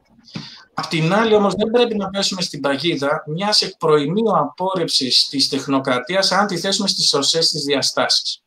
Δηλαδή, εδώ θα συμφωνήσω και πάλι με τον κύριο Χριστόπουλο, ότι είμαστε τυχεροί που είχαμε συγκεκριμένα τον Τζόντρα. Άσχετα, άσχετα εάν, άσχετα εάν ε, στο σκεπτικό της κυβέρνησης μπορεί να ήταν πάμε σιγουρατζίδικα, βάζουμε ένα γιατρό, γιατί ποιος ξέρει πού θα πάνε τα πράγματα, να το χρεωθεί εκείνος. Μπορεί να ήταν αυτό το σκεπτικό. Εντάξει. Αλλά εγώ κρύω τώρα εκ του αποτελέσματος. Η, η περίπτωση λοιπόν Τσόντρα, χωρίς να θέλω να πω ότι είναι, δεν είχε και αυτή ενδεχομένως τα προβλήματά της, ήταν όμως μια περίπτωση η οποία ήταν συμβατή με το δημοκρατικό πλαίσιο, ακριβώς διότι έθετε το ζήτημα των ορίων της ίδιας της δικής του παρέμβασης. Δηλαδή, έπαιρνε τη θέση του επιστήμονα που έλεγε «Εγώ σας λέω τα δεδομένα με βάση αυτά που γνωρίζουμε σήμερα από την ε, εξέλιξη της έρευνας στην επιστημονική κοινότητα. Από εκεί και πέρα, όσον αφορά τις πολιτικές αποφάσεις, δεν θα τις πάρω εγώ. Εγώ θα σας πω τα δεδομένα. Θα σας πω τους κινδύνους, θα σας πω τις αβεβαιότητες και ούτω καθεξής. Αυτό ήταν κάτι χρήσιμο και για την κοινωνία και τους πολίτες, οι οποίοι χρειάζονταν μία επιστημονική ενημέρωση έγκυρη και αυτό το οποίο επομένως θέλω να πω για να καταλήξω είναι ότι στα αλήθεια δεν είναι ότι χρειαζόμαστε λιγότερη τεχνοκρατία αλλά περισσότερη δημοκρατία. Δηλαδή, να το πω συνθηματικά, το πρόβλημά μας δεν είναι ένα πλεόνασμα τεχνοκρατίας, αλλά ένα έλλειμμα δημοκρατίας. Στο βαθμό που θα μπορέσουμε με την ενίσχυση της συμμετοχικής και της διαβουλευτικής διάστασης της δημοκρατίας να κάνουμε τους πολίτες περισσότερο ενεργητικούς, περισσότερο εξοικειωμένους και πληροφορημένους πρώτα απ' όλα για ορισμένες όψεις που είναι τεχνικές και που υποχρεούμαστε, ενώ υποχρεούται η συντεταγμένη κοινωνία και το κράτος βέβαια να τα μεταφράσει σε μια, σε μια γλώσσα που να είναι κατανοητή από τους μη ειδικούς, έτσι, και κατόπιν να να αξιοποιηθεί αυτή η γνώση με όλες τις, τις αβεβαιότητες και με όλες τις, τις βεροληψίες και να αναγνωριστεί ως τέτοια και όχι ως αυθεντία, να αξιοποιηθεί στο πλαίσιο ενός δημοκρατικού διαλόγου και μιας δημοκρατικής αντιπαράθεσης. Έχοντας δηλαδή ξεκαθαρίσει ότι προφανώς δεν υπάρχει μια ουδέτερη και αντικειμενική τεχνοκρατική προσέγγιση των πραγμάτων, αλλά ότι φέρει και η ίδια ακόμα και όταν δεν το ομολογεί ή δεν το κατανοεί ενδεχομένως, τις δικές της μεροληψίες βασιζόμενες σε δικές της πολιτικές επιλογές και αξίες. Έχει δίκιο προκειμένου ε, ο κύριος Χαραλάμπους που μιλάει για τη συνάφεια μεταξύ νεοφιλελευθερισμού και τεχνοκρατίας ε, με την εξής πάλι μικρή διαφοροποίηση. Αυτό είναι σωστό όταν ακριβώς, ε, λόγω ακριβώς του γεγονότος ότι ο νεοφιλελευθερισμός ηγεμονεύει και έχουμε πολλές νεοφιλελεύθερες κυβερνήσεις οι οποίες παίζουν το τεχνοκρατικό χαρτί, εντάξει, αλλά δεν υπάρχει κάποια αναγκαστική, ε, λογική συσχέτιση μεταξύ των δύο. Δηλαδή, υπό μία έννοια τεχνοκρατία είχαμε και με τα πενταετή ε, σοβιετικά πλάνα. Έτσι, σε ένα άλλο τελείως ε, διαφορετικό πολιτικό πλαίσιο, το οποίο όμως είχε και την τεχνοκρατική του διάσταση. Άρα, καταλήγω και κλείνω.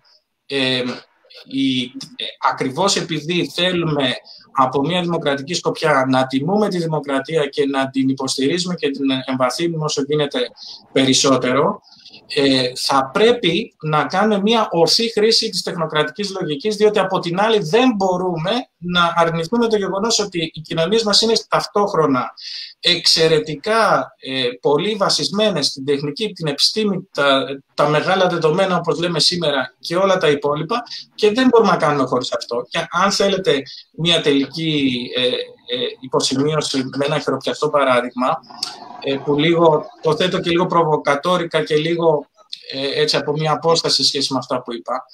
Ε, θέλω να θυμίσω ότι ε, μέχρι να έρθει η εμπειρία κατά τα άλλα εξαιρετικά προβληματική των μνημονίων στην Ελλάδα, δεν υπήρχε ηλεκτρονική συνταγογράφηση. Χορηγούνταν συντάξεις σε πεθαμένους. δεν υπήρχαν ισολογισμοί στα νοσοκομεία. Έτσι. Αυτό το οποίο διορθώθηκε και διορθώθηκε με έναν εξωτερικό καταναγκασμό για τον οποίο κανένας δεν μπορεί να είναι υπερήφανος ότι έγινε έτσι, είναι μια τεχνοκρατική παρέμβαση η οποία είναι τελικά υπέρ της δημοκρατίας και υπέρ της δικαιοσύνης. Έτσι. Χωρίς αυτό να σημαίνει, μην παρεξηγηθώ, ότι ε, ε, εξ αυτών των παραδειγμάτων δικαιώνεται όλη η μνημονιακή πολιτική κτλ. Δεν λέω αυτό. Αυτά. Ε, ναι, ε, να, να πω και εγώ το συνθηματολογικό μου. Ε, και αυτοί δεν ξέρουν, οι τεχνοκράτες, και εμείς δεν ξέρουμε, αλλά εμείς είμαστε εμεί. εμείς. Είμαστε οι πολίτες. Οι, ελεύθερα, οι ελεύθεροι και ίσοι πολίτες. Αλλά να κάνω μια άλλη πάσα, αφού συμφωνούμε όλοι ότι η πανδημία δεν είναι κάτι ε, το οποίο μας βρίσκει, ε, είναι κάτι στο οποίο μετέχουμε και κάτι το οποίο συνδιαμορφώνουμε. Και με αυτό να πάμε στην κρισιμότητα της επόμενης μέρας. Και θέλω να ρωτήσω τον Δημήτρη τον Χριστόπουλο, τι έχουμε να προσδοκούμε τόσο με την έννοια της ε, προσδοκίας, όσο και με την έννοια της διεκδίκησης από αυτή την επόμενη μέρα, ε, στο πεδίο της θεσμικής πολιτικής και των θεσμών που θέλουμε και του θεσμικού σχεδιασμού.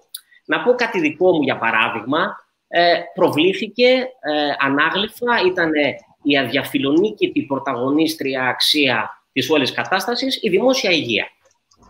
Τόσο για αυτούς που λέγανε ότι αυτό το οποίο πρέπει να γίνει άμεσα είναι η με κάθε ε, τρόπο ενίσχυση του συστήματος δημόσιας υγείας, όσο και από τους άλλους αντίστροφα που λέγανε ότι ε, δεν μπορούμε να το κάνουμε αυτό, να κάνουμε κάτι άλλο. Εδώ, στην ουσία, ήταν εμέσως πρόκριση της ελίπουσας αξίας που είναι η δημόσια υγεία. Άρα είναι η αδιαφιλονίκητη αξιακή συντεταγμένη η οποία χρήζει ανόρθωσης σε μια κατάσταση μετά την πανδημία. Θα δούμε κάτι τέτοιο. Εγώ προσωπικά πολύ αμφιβάλλω. Πιστεύω ότι θα έχουμε, επιτρέψτε μου και αυτό, μια παραλλαγή του παραδόξου του Μποσιέ. Γι' αυτό μίλησε ο, ο, ο Γάλλος πολιτικός στοχαστής, ο Πιέρος Ζανβαλόν, που έλεγε ότι ε, υπάρχει ένα τρομερό παράδοξο όλοι συμφωνούμε ότι υπάρχει ανισότητα και ότι είναι θλιβερό να υπάρχει ανισότητα, αλλά όλοι ενστερνιζόμαστε από άποψη αιτιών και αιτιακών συνθήκων αυτά που ακριβώς οδηγούν στην ανισότητα. Και το είπε αυτό με αναφορά ε, στον Μποσιέ, ο οποίος είχε πει ότι ο Θεός γελάει με αυτούς οι οποίοι παραπονιούνται αλλά αγκαλιάζουν τις αιτίες για αυτό τους το παράπονο. Ε, δεν είμαι σίγουρο ότι θα δω. Πιστεύω ότι θα δω το ακριβώς αντίθετο για μια σειρά από λόγους που μπορούν να προσεγγιστούν από άποψη πολιτικού ανταγωνισμού, κριτικής της πολιτικής ιδεολογίας και ούτω καθεξής.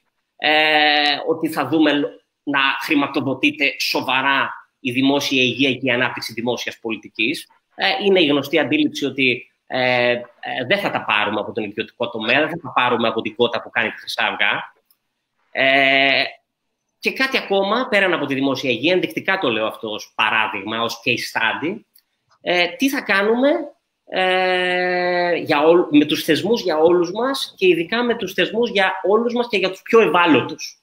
Τους πιο ευάλωτους από εμάς. Ε, νομίζω ότι αυτό είναι ένα άλλο πρόβλημα των νομικών, αγαπητέ Δημήτρη Χριστόπουλε. Ε, συζητάμε πάντα για δικαιώματα και λες και μένουμε στην κλασική εκείνη μαρξική ε, κριτική ε, του στενού ορίζοντα ότι τα δικαιώματα είναι τα δικαιώματα του πολίτη. Πέραν από του εγωιστή ανθρώπου, ε, πάντως είναι τα δικαιώματα ε, αυτών που ε, ε, στενά μοιράζονται την ιδιότητα του πολίτη και όχι των άλλων. Ε, δεν συζητήθηκε όσο θα άρμοζε για τη συγκυρία το ζήτημα των προσφύγων, για παράδειγμα, ε, ενδεικτικά το βάζω αυτό ως ε, case study για ε, το τι έχουμε να ελπίζουμε από όψη θεσμικής πολιτικής. Ευχαριστώ. Θα ξεκινήσω τώρα και θα πω με αφορμή την μπάσα που μου κάνεις για τους πρόσφυγες να, ένα περιστατικό από την εμπειρία μου στην Προεδρία της Διεθνούς Ομοσπονδίας Δικαιωμάτων του Ανθρώπου που σχετίζεται με αυτό και την έκτακτη ανάγκη. Τον Μάρτιο του 2018 ε, βρέθηκα στις Βρυξέλλες σε μια συνάντηση με την Αντιπρόεδρο της Κομισιόν για μια αποτίμηση της των δύο ετών της ε, κοινής ε, δήλωσης Ευρωπαϊκής Ένωσης Τουρκίας, ας πούμε, για, το, για τους πρόσφυγες και τους μετανάστες. Ε, μου είπε στην αρχή της κουβέντας, της λέω, παιδί μου, λέω, δεν βλέπετε ότι στα νησιά γίνεται χαμός, ας πούμε, τι κατάσταση είναι αυτή τώρα. Δεν, δεν, δεν καταλαβαίνετε ότι πρέπει λίγο να το αλλάξουμε αυτό το μοντέλο, ας πούμε. Μου λέει, ναι, το καταλαβαίνουμε, αλλά πρέπει να ξέρεις, λέει, ότι τα νησιά είναι ο ιδανικός τόπος ελέγχου.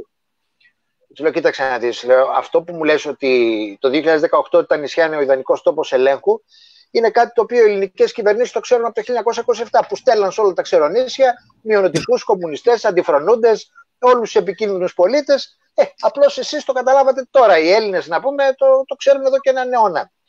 Ε, Εκτός αν μου λέει δεν είναι ακριβώς το ίδιο. Τέλος πάντων δεν με έπεισε, είναι ακριβώς το ίδιο.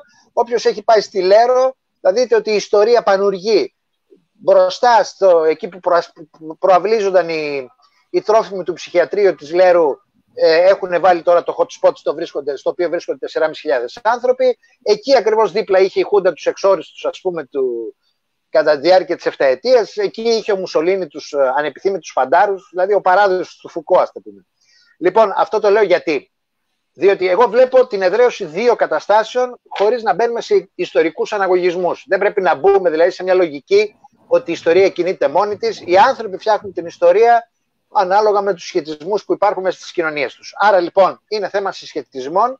Το αν η κρίση αυτή επιταχύνει ήδη δρομολογημένες διαδικασίες που είχαν υπέρξει από πριν και απλώς θα εδραιωθούν μετά από αυτήν, ή θα αλλάξει τα μυαλά μας. Η, η εμπειρία που έχουμε από το παρελθόν είναι ότι οι κρίσεις λειτουργούν κυρίως ως παράγοντες επιτάχυνσης, λιγότερο όταν οι άνθρωποι γίνονται πιο σοφοί ως παράγοντες αλλαγής ε, η κρίση του 1929 στην Αμερική οδήγησε στο κινησιανό μοντέλο και στο New Deal. Ε, ο πρώτος παγκόσμιος πόλεμος δεν άλλαξε τα μυαλά των Ευρωπαίων και οδηγηθήκαμε εκεί που οδηγηθήκαμε. Ο δεύτερος παγκόσμιος πόλεμος άλλαξε τα μυαλά των Ευρωπαίων και οδηγηθήκαμε σε ένα νέο μοντέλο που υπήρξε μια κοινωνική αναδιανομή και όλα αυτά που γνωρίζουμε μετά, την, μετά το δεύτερο μισό του 20ου αιώνα.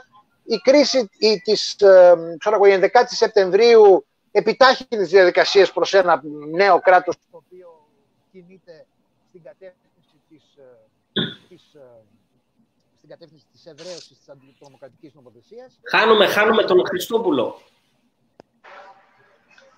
Μ' ακούτε; Ναι. Ναι, τώρα Έλα, συγγνώμη. Ναι, ναι, χίλια συγγνώμη. Άρα λοιπόν έχουμε παραδείγματα κρίσεων που πήγανε είτε επιτάχυναν είτε αλλάξανε.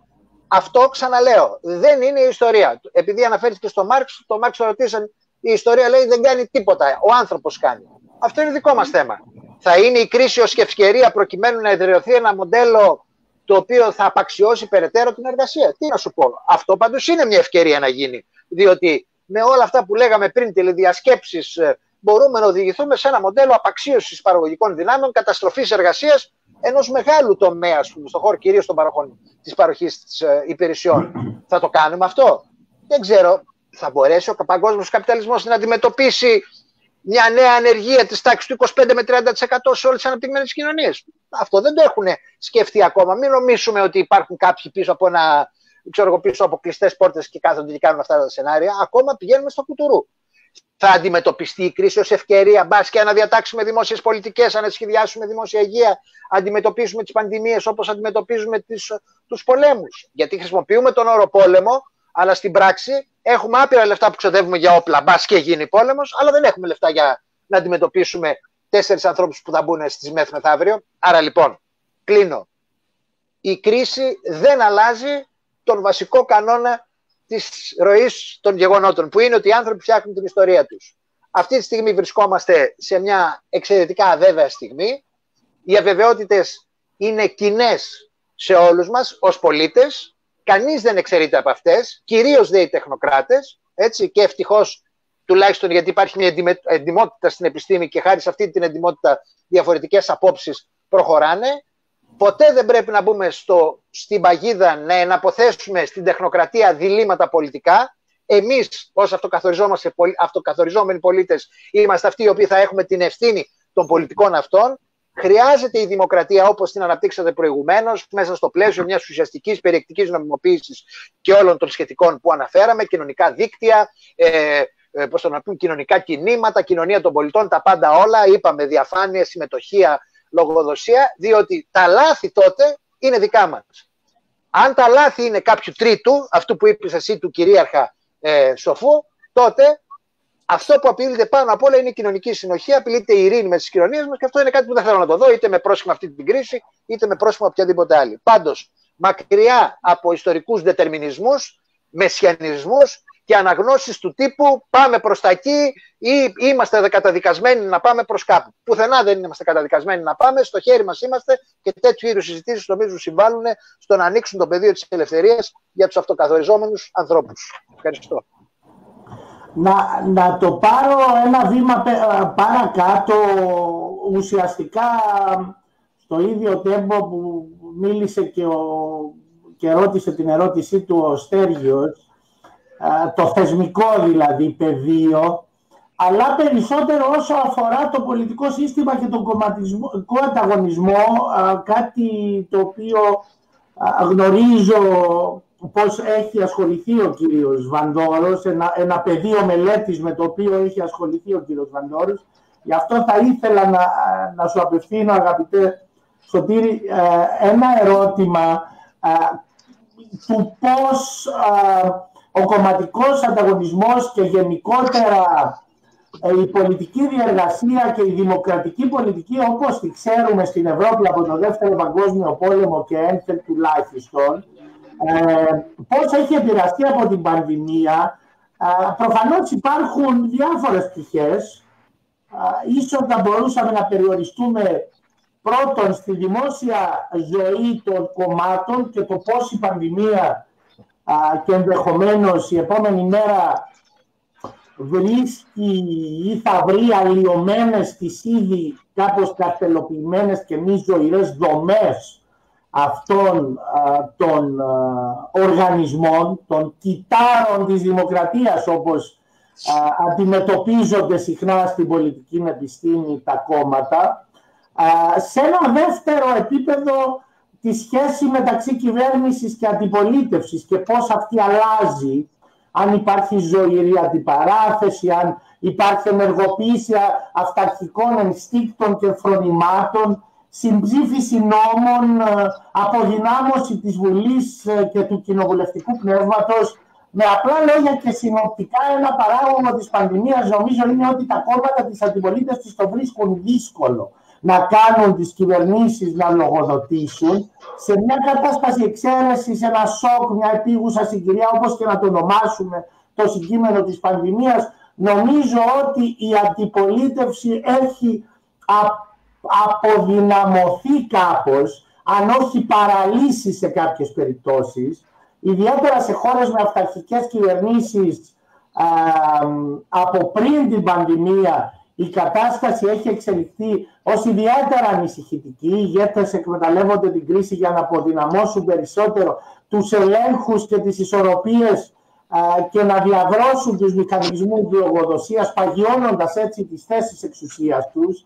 Παραδείγματα εδώ είναι η Ουγγαρία προφανώς, όπου ένα νέος νόμος από το Μάρτιο επιτρέπει πλέον στο Πρωθυπουργό Βίκτορ Ορμπάν να παίρνει αποφάσεις με διατάγματα επαόριστον, χωρίς καμιά ουσιαστικά κοινοβουλευτική εποπτεία. Στις Φιλιππίνες ακούσαμε για το κοινοβούλιο που ψήφισε νομοθεσία που παρέχει στον πρόεδρο Ροντρίκο Ντουτέρτε σχεδόν απεριόριστες εξουσίες έκτακτης ανάγκης. Παρομοίως στην Καμποτία ένα νέο νομοσχέδιο για την εθνική κατάσταση έκτακτης ανάγκης θα έδινε στην κυβέρνηση απεριόριστη πρόσβαση στη στρατιωτική δύναμη, περιορίζοντας δραστικά τα πολιτικά δικαιώματα των πολιτών.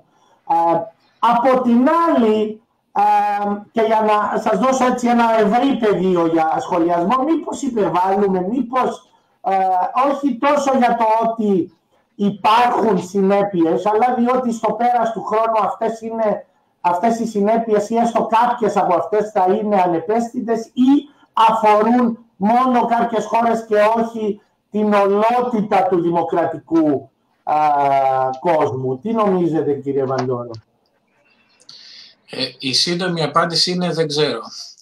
Ε, η κάπως ε, πιο μεγάλη απάντηση είναι η εξής. Ναι, θέλω να πω, το λέω έτσι λίγο ηρωνικά και αυτοειρωνευόμενος, από την άποψη ότι ε, είναι τόσες οι αβεβαιότητες και οι απροσδιοριστίες ε, και έχουμε ακούσει τόσα πολλά, μερικές φορές ε, συμμετέχουμε και εμείς σε διάφορες προβλέψεις, ε, έχει αλλάξει ο κόσμος άρδιν, τίποτα δεν θα είναι ίδιο όπως πριν κτλ.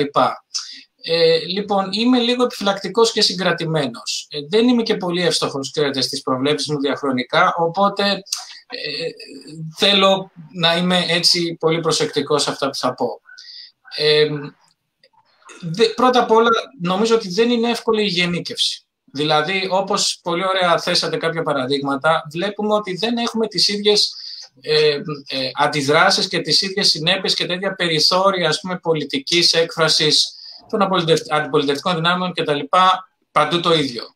Ε, έχουμε χαρακτηριστικό το, το παράδειγμα του Ορμπάν που είναι μια καθαρή εκτροπή ας πούμε, από την ε, δημοκρατία και τη διαμόρφωση ενός αυταρχικού καθεστώς, καθεστώτος στην ε, κατεύθυνση που ε, οδηγεί το τόσα χρόνια αλλά τώρα έγινε με το πρόσχημα ας πούμε, του κορονοϊού ανοιχτά πια. Έτσι, έχουμε αυτό. Απ' την άλλη, Ας πούμε στην Βραζιλία βλέπουμε τον Μπολσονάρο που είναι ένας ακροδεξιός αυταρχικός ηγέτης και ο οποίος έδειξε μια ε, έτσι, επιδεικτική ε, απάθεια μπροστά στο πρόβλημα με όρους δημόσιας υγείας, ότι ε, έχει, να το πω, άκοψα, έχει φάει λίγες φαλιάρες, ας πούμε, και από το πολιτικό κατεστημένο. Δηλαδή, δεν, δεν έχει τις, ε, εκείνη την ευχέρεια που θα είχε εκ της θέσεώς του ο Βραζιλιάνος πρόεδρος να κάνει ό,τι νομίζει. Ή ας πούμε στο Ηνωμένο Βασίλειο βλέπουμε ότι υπάρχει μια, αναπτύσσεται μια ισχυρή κριτική για την αρχική τουλάχιστον αντίδραση της κυβέρνησης Τζόνσον στα πράγματα. Ε, στη Σουηδία πάλι που είναι μια πολύ ιδιαίτερη περίπτωση έχουμε μια μεγάλη ε, συζήτηση. Ε, θέλω να πω λοιπόν ότι θα πρέπει να τα, βρούμε, να τα δούμε όλα αυτά στις σωστές του διαστάσεις ε, και, να δούμε, και νομίζω ότι το ερώτημα αποκτά μεγαλύτερο ενδιαφέρον ακριβώς όταν εξέλθουμε από αυτήν την σύντομη περίοδο όσο και αν διαρκέσει ακόμη ε, έκτακτη συνθήκης, όπως και αν την ονομάσουν ακριβώς. Έτσι. Δηλαδή, ας πούμε και στην ελληνική περίπτωση που είχαμε λίγο πολύ μία συσπήρωση υπό τη σημαία, αν θέλετε να χρησιμοποιήσω αυτή την έκφραση, ε, στο βαθμό που ήταν ε, είχε απήχηση η κυβερνητική στάση, ε, δείχνει ε, ότι ουσιαστικά ε, σήγησε η αντιπολίτευση με την έννοια ότι δεν μπορούσε να κρατήσει εξ και μια πολύ διαφορετική στάση. Δεν είμαι σίγουρος όμως αν το Σεπτέμβριο, τον Οκτώβριο, τον Δεκέμβριο, όταν θα έχουμε τις οικονομικές συνέπειες, ότι θα είναι ίδια τα πράγματα και τότε θα ανοίξει η πολύ ουσιαστική κουβέντα με τους όρους που θα ανοίξει που δεν είμαι σίγουρος ποιοι, ποιοι ακριβώς θα είναι. Δηλαδή, ενώ είμαι ανήσυχο, απ' την άλλη θέλω να σημειώσω στον αντίποδα και κάποια θετικά στοιχεία που έχουν προκύψει ως παρεμπίπτοντα της κρίσης. Για παράδειγμα, ε, η, μιλάμε για τις εργασιακές σχέσεις. Σύμφωνοι, αλλά θέλω να τονίσω ότι ενώ υπήρχε μια απαξίωση της εργασίας και του κόσμου της εργασίας τα τελευταία χρόνια και αντίστροφα μια αποθέωση ας πούμε, των επενδυτών που βασιζόμαστε στα λεφτά τους κτλ. κτλ.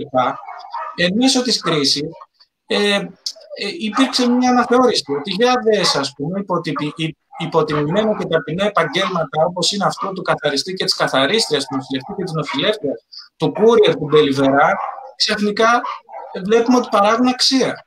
Ότι είναι επαγγέλματα που έχουν ε, σημασία και κατά προέκταση και οι εργαζόμενοι ε, πρέπει να προστατεύονται και δεν μπορεί ας πούμε, να γίνονται, ε, να έχουν μια τέτοια μεταχείριση. Έτσι. Αυτό θα φανεί να το δούμε αν είναι κάτι πρόσκαιρο ή όχι. Δεν μπορώ να το απαντήσω αλλά το καταθέτω προς προβληματισμό. Εξίσου, επειδή τέθηκε και το ζήτημα πολύ εύλογα της κοινωνικής εμπιστοσύνης, ε, το, το κράτος εμφανίζεται ξαφνικά, μιλάω τώρα για το ελληνικό κράτος, έτσι, ε, διά της κυβέρνησης, να πετυχαίνει ένα στόχο, να τα πάει καλά, να τα διαχειρίζεται καλά τα πράγματα. Αυτό είχαμε πολύ καιρό να το δούμε και να το νιώσουμε. Ενδεχομένως από την εφορία της ε, συνθήκης του 2004 με το ε, κατάκτηση του Πανευρωπαϊκού Πρωταθλήματος Ποδοσφαίρου και τους Ολυμπιακούς Αγώνες και την ψευδοευημερία ε, της εποχής εκείνης κτλ. Αυτή η εμπιστοσύνη είτε είναι τέλος πάντων αντικειμενικά ευλογή είτε όχι, δεν θα τα χαλάσουμε εκεί κύριε Χαραλάμπους, αλλά υπάρχει μια αύξηση της εμπιστοσύνης στους πολιτικούς θεσμούς. Έτσι, ότι μπορούν να έχουν ανταπόκριση και με όρους ουσιαστικούς και να λύνουν κάποια προβλήματα. Ε, αυτό μένει να δούμε αν θα είναι μια παρακαταθήκη που θα μείνει στην ελληνική πολιτική σκηνή και θα είναι αξιοποιήσιμη και από συμπολιτευόμενα και αντιπολιτευόμενα κόμματα και θα διαχυθεί και στους πολίτες κτλ. Πάλι δεν είμαι καθόλου σίγουρος. Αλλά βλέπω, δηλαδή θέλω να είμαι και λίγο και συγκρατημένα αισιόδοξος ταυτόχρονα. Έτσι, δηλαδή βλέπουμε καινούργια πράγματα, κατά κάποιο τρόπο πύκνωσε ο πολιτικός χρόνος και δημιουργήθηκαν κάποιες ε, αντιδράσεις οι οποίες, αν μη τι άλλο, ήταν εντυπωσιακές σε σχέση με την καθιερωμένη πολιτική κουλτούρα. Ε, άρα αυτά μένει να τα δούμε. Αυτό, τίποτα άλλο. Το μόνο που θα πρόσθετα είναι ότι το πρόβλημα με την τουλάχιστον όσο αφορά το δημοκρατικό έλλειμμα, αυτό προφανώς δεν είναι κάτι καινούριο, έτσι, δεν είναι μια καινούργια συζήτηση. Ο Μακαρίτης, ο Πίτερ Μέαρ, ένας από τους κορυφαίους μελετητές των πολιτικών κομμάτων και κομματικών συστημάτων, πριν χρόνια έκδοσε το βιβλίο «Η κένωση της, της δυτικής δημοκρατίας», το ονόμαστε «The Hollowing Out of Democracy», όπου κατέγραψε και εξήγησε με ποιους τρόπους ε, η πολιτική διεργασία σήμερα έχει παθολογίες τις οποίες δεν μπορούσε να παρατηρήσει κάποιος ε, στους πρώτες δεκαετίες μετά το Δεύτερο Παγκόσμιο Πόλεμο. Ε, αυτό λοιπόν που θα ήθελα να προσθέσω είναι κατά πόσον αυτή η ήδη υπάρχουσα τάση για προς μια προβληματική δημοκρατία, τουλάχιστον όπως καθορίζεται με βάση τις παραμέτρους του κομματικού ανταγωνισμού, της λογοδοσίας κλπ. Κατά πόσο αυτό θα συνεχίσει ή θα α, ομαλοποιηθεί κάπως η κατάσταση. Ε, καταλαβαίνω τη σημασία του να είμαστε συγκρατημένα αισιόδοξοι όπως το έχετε θέσει κύριε Βαντόρο, Απλά εγώ νομίζω ότι από τη στιγμή που αυτή η διαδικασία ήδη υφίστατο από πριν ε, και δεν άρχισε με αυτή την πανδημία, ίσως να είναι δύσκολο να ανατραπεί, τουλάχιστον εάν δεν αναλάβουν ως πολίτες, ως κοινωνικά κινήματα, ως κόμματα, ως δημόσιοι φορείς, ως ε, ε, κοινωνία των πολιτών τις ευθύνες που μας αναλογούν για απόκρουση αυτών των κυμάτων α, απάθειας και δημοκρατικών ελλημάτων που παρατηρούνται τις τελευταίες δεκαετίες, ιδιαίτερα στις ε, δημοκρατικές, στις δυτικές δημοκρατίες και αν δεν προτάξουμε ε, τους τρόπους με τους οποίους ενδείκνυται να λειτουργεί μια φιλελεύθερη στο κάτω-κάτω δημοκρατία που βασίζεται πάνω σε κομματικούς φορείς και όλα, όλες τις άλλες παραμέτρους με βάση α, δημοκρατικής θεωρίας. σε κάθε περίπτωση συμμερίζομαι αυτά που λέτε και ομολογώ ότι και εγώ αυτοειρωνευόμενος το ίδιο θα έλεγα, ότι δεν ξέρω που ε, θα οδηγήσει αυτή η κατάσταση. Ακριβώς γι' αυτό κάνουμε και ε, συζητήσεις όπως τη σημερινή για να μπορέσουμε να, να επικοινωνήσουμε ο ένας με τον άλλο τις, τις διάφορες ε, προβλέψεις και αντίθετα τις διάφορες αδιευκρίνηστες μέχρι σήμερα τα διάφορα διευκρίνηστα μέχρι σήμερα ζητήματα και να μπορέσουμε να τα κατανοήσουμε όταν αυτά γίνουν ορατά στο, στο εγγύς μέλλον. Ε, αυτά από μένα. Ο, Σέ, ο Σέργιος ίσως να θέλει να πει κάτι και ο Δημήτρης ο Χριστόπουλος. Εγώ θέλω να κλείσω, να κάνω τη δική μου αποφώνηση και να αφήσω το λόγο για το καταληκτικό του σχόλιο στον Δημήτρη και τον Σωτήρη. Τίποτα λιγότερο, τίποτα περισσότερο. Θα μου επιτρέψετε να συγκρατήσω κάτι το οποίο θεωρώ ότι συνοψίζεται ποιητικά ε, στο θαυμάσιο αυτό ποίημα του Ανδρέα του Εμπειρίκου, το οποίο ξεκινάει το «Είμαι θα όλοι εντός του μέλλοντός μας» και προχωράει, δεν το θυμάμαι καλά και το αδικό ως εκ τούτου, ότι πάντα είμαστε εντός του μέλλοντός μας και όταν χορεύουμε εκστατικά μπροστά στους θαυμάσιους πίνακες των ζωγράφων και όταν κρατάμε τα άχυρα της καμένης πόλεως, θέλω να πω και όταν παθιαζόμαστε είμαστε ενώπιον του μέλλοντός μας και όταν πενθούμε είμαστε ενώπιον του μέλλοντός μας και όπως προχωράει και λέει, διότι δεν μπορούμε να πούμε ούτε το ναι ούτε το όχι χωρίς το μέλλον του προορισμού μας. Ε, από εκεί θα νοηματοδοτηθεί και το ναι και το όχι που θα πούμε, από το πώς ανοίγουμε ξανά όλες τις συζητήσεις ε, και για μένα μπορούμε να ξανασυζητήσουμε ως κοινωνίες ε, να διεκδικηθεί ε, ισότητα, ελευθερία, αλληλεγγύη, δημοκρατία με νοηματοδότηση που θα δώσουμε εμείς στο σήμερα όχι γιατί το λέει ο ένας ή ο άλλος, οι λίγοι ή οι πολλοί, όχι γιατί το λέει ο γνώστης πηχημίτας, αλλά επειδή εμείς θα την κάνουμε αυτή τη συζήτηση και θα πείσουμε ο ένας τον άλλο. Έχω το λόγο. Ναι, Δημήτρη. Ε, κύριε, κύριε καθηγητά, μόνο μια μικρή παρατήρηση. Μόλις έχουμε τοποθετήσεις από τον κύριο Χριστόπουλο και τον κύριο Βανδόρο, θα περάσουμε και σε κάποια σύντομα σχόλια των ε, θεατών μας, πάνω στα οποία θα μπορούσαν να τοποθετηθούν ενδεχομένως και οι συζητητές. Αυτό. Συγγνώμη για την διακοπή. Εγώ δεν θέλω να προσθέσω τίποτα στον εξαιρετικά λυρικό τρόπο με τον οποίο αποφώνησε ο, ο, ο Στέργιος. Το μόνο που θα πω είναι ότι για το λόγο αυτόν, διότι είμαστε εντός του μέλλοντός μας και πώς λέει τραγουδάμε μπροστά στους εκφραστικούς πίνακες κλπ. Ε, εμείς εδώ φτιάξαμε μια ομάδα που λέγεται η επόμενη μέρα και προσπαθούμε έτσι μέσα από τον διεπιστημονικό διάλογο να μην είμαστε μόνοι μας στις αβεβαιότητες που ε, φέρνουν οι καιροί. Μακριά, όπως σας είπα, από μεσιανισμούς, από αναγωγισμούς, από δετερμινισμούς, από αντιλήψεις συναιμοσιολογίας στην ιστορία. Ε, πιστεύω ότι έχουμε κάθε δημοκρατική νομιμοποίηση να σκεφτόμαστε σε αυτές τις κρίσιμες ε, στιγμές. Αν μη τι άλλο η κρίση πάντα οξύνει την ανθρώπινη κρίση, την δυνατότητα δηλαδή των ανθρώπων να σκέφτονται. Αυτό το έδειξε τουλάχιστον αν μη τι άλλο και η ελληνική εμπειρία κατά τη διάρκεια της τελευταίας δεκαετίας. Ε, οι δρόμοι είναι ανοιχτοί. Ε, η ιστορία ποτέ δεν είναι μονόδρομος.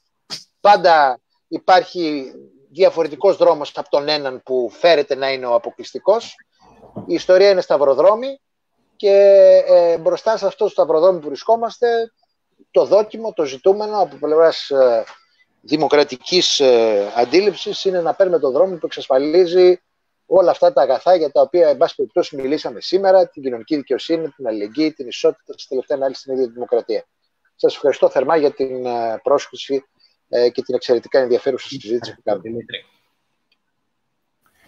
Λοιπόν, στο σημείο αυτό θα ήθελα να διαβάσουμε ένα σχόλιο από την ε, Δ. Ανά Πλεύρη, η οποία είναι επικούρη καθηγητρία στην Νομική Σχολή του Πανεπιστημίου Λευκοσίας. Ε, η κυρία Πλεύρη παρατηρεί ότι η αύξηση εμπιστοσύνης στην κυβέρνηση δεν παρατηρείται σε όλες τις τάξεις. Αυτό των επιστημόνων έχει χάσει κάθε εμπιστοσύνη και εκτίμηση στους κυβερνώντες, δεδομένου του πραγματικού οικονομικού διωγμού της από τα μέτρα στην περίοδο της πανδημίας. Καμιά στήριξη δεν στους επιστήμονες, ούτε από την αντιπολίτευση, φτωχοποίηση των επιστημόνων.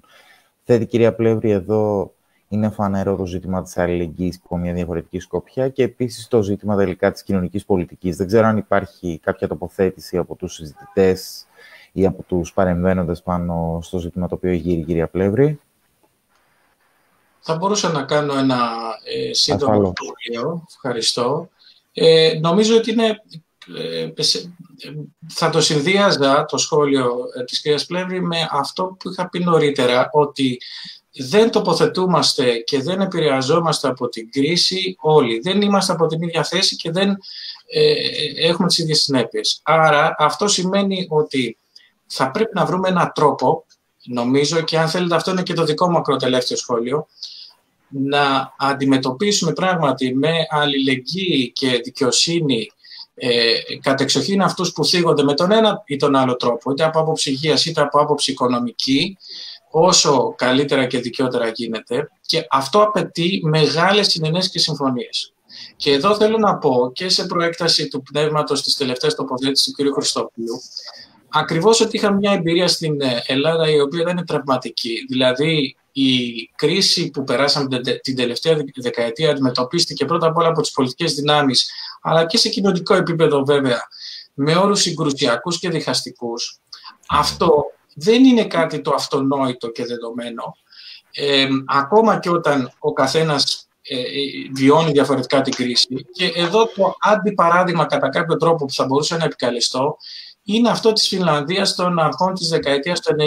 Όταν δηλαδή αντιμετώπισε ένα οξύτατο οικονομικό πρόβλημα σχεδόν του ύψους του ελληνικού, της ελληνικής περίπτωσης, ε, που είχε να κάνει και με την κατάρρευση της Σοβιετικής Ένωσης και τις οικονομικές ε, σχέσεις που είχε μαζί της, άγγιξε τον τραπεζικό τομέα, ήταν δημοσιονομικό, ήταν πολύ ε, βαθύ το πρόβλημα. Πλην όμως, τι κάνανε οι Φινλανδοί, ξεκινώντας βέβαια από μια διαφορετική αφετηρία, που ήταν αυτή μιας κοινωνίας που χαρακτηρίζεται από σχετικά μικρές ανισότητες και από υψηλό κοινωνικό κεφάλαιο, ψηλή εμπιστοσύνη, κάτσανε κάτω και είπαν έχουμε πρόβλημα, πρέπει να αλλάξουμε παραγωγικό μοντέλο, πρέπει να δούμε τι θα κάνουμε. Και μέσα από αυτόν τον προβληματισμό, αλλά ευρείες συνενέσεις, απογείωσαν ας πούμε την Νόκια και στείλωσαν ξανά τα πόδια, ε, τη, τα πόδια της ε, φιλανδικής οικονομίας αρκετά γρήγορα.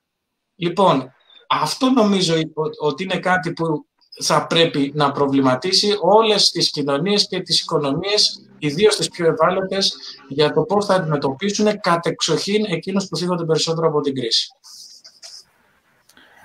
Απολύτως κατανοητή η τοποθέτηση. Νομίζω ότι απαντά όχι μόνο στην προβληματική την οποία ανεγείρει η κυρία Πλεύρη, αλλά ευρύτερα απαντά στην προβληματική με την, για τον τρόπο διαχείρισης της κρίσης. Ιδίως στην Ελλάδα μιλούμε για δύο αλλεπάλληλες κρίσεις, αλλά και σε παγκόσμιο επίπεδο, εν πάση περιπτώσει, ενώ της πανδημίας και της οικονομικής κρίσης που προηγήθηκε. Στο σημείο αυτό, θέλω θερμά να ευχαριστήσω τόσο τον Δ. Πανδόρο και τον καθηγητή Χριστόπουλο που βρέθηκαν στο διαδικτυακό μας τραπέζι, μας θύμισαν με τις απόψεις τους και προώθησαν τον επιστημονικό αλλά και ευρύτερα το δικαιοπολιτικό διάλογο πάνω σε αυτό το επίκαιρο ζήτημα λοιπόν, των δικαιωμάτων και της δικαιοπολιτικής στο συγκείμενο της πανδημίας.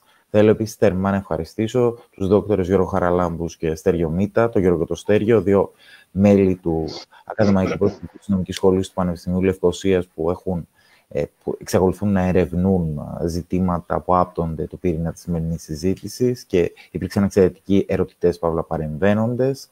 Ε, θα ήθελα επίσης να ευχαριστήσω και όλους όσους με αμύωτο ενδιαφέρον μας παρακολούθησαν ζωντανά σε αυτή την πρώτη live διαδικτυακή συζήτηση στρογγυλής τραπέζης υπογενεία σε νομική σχολή του Πανεπιστημίου Λευκοσίας και να ανανεώσουμε το ραντεβού μας τόσο με τους παρόντες συζητητές όσο και με τους θεατές μας σε ένα διαφορετικό συγκείμενο, ενδεχομένως λιγότερο ε, εξαιρετικό, αλλά πάντως πάντοτε ενδιαφέρον. Σας ευχαριστώ πολύ που ήσασταν όλοι μαζί μας σήμερα. Να είστε καλά.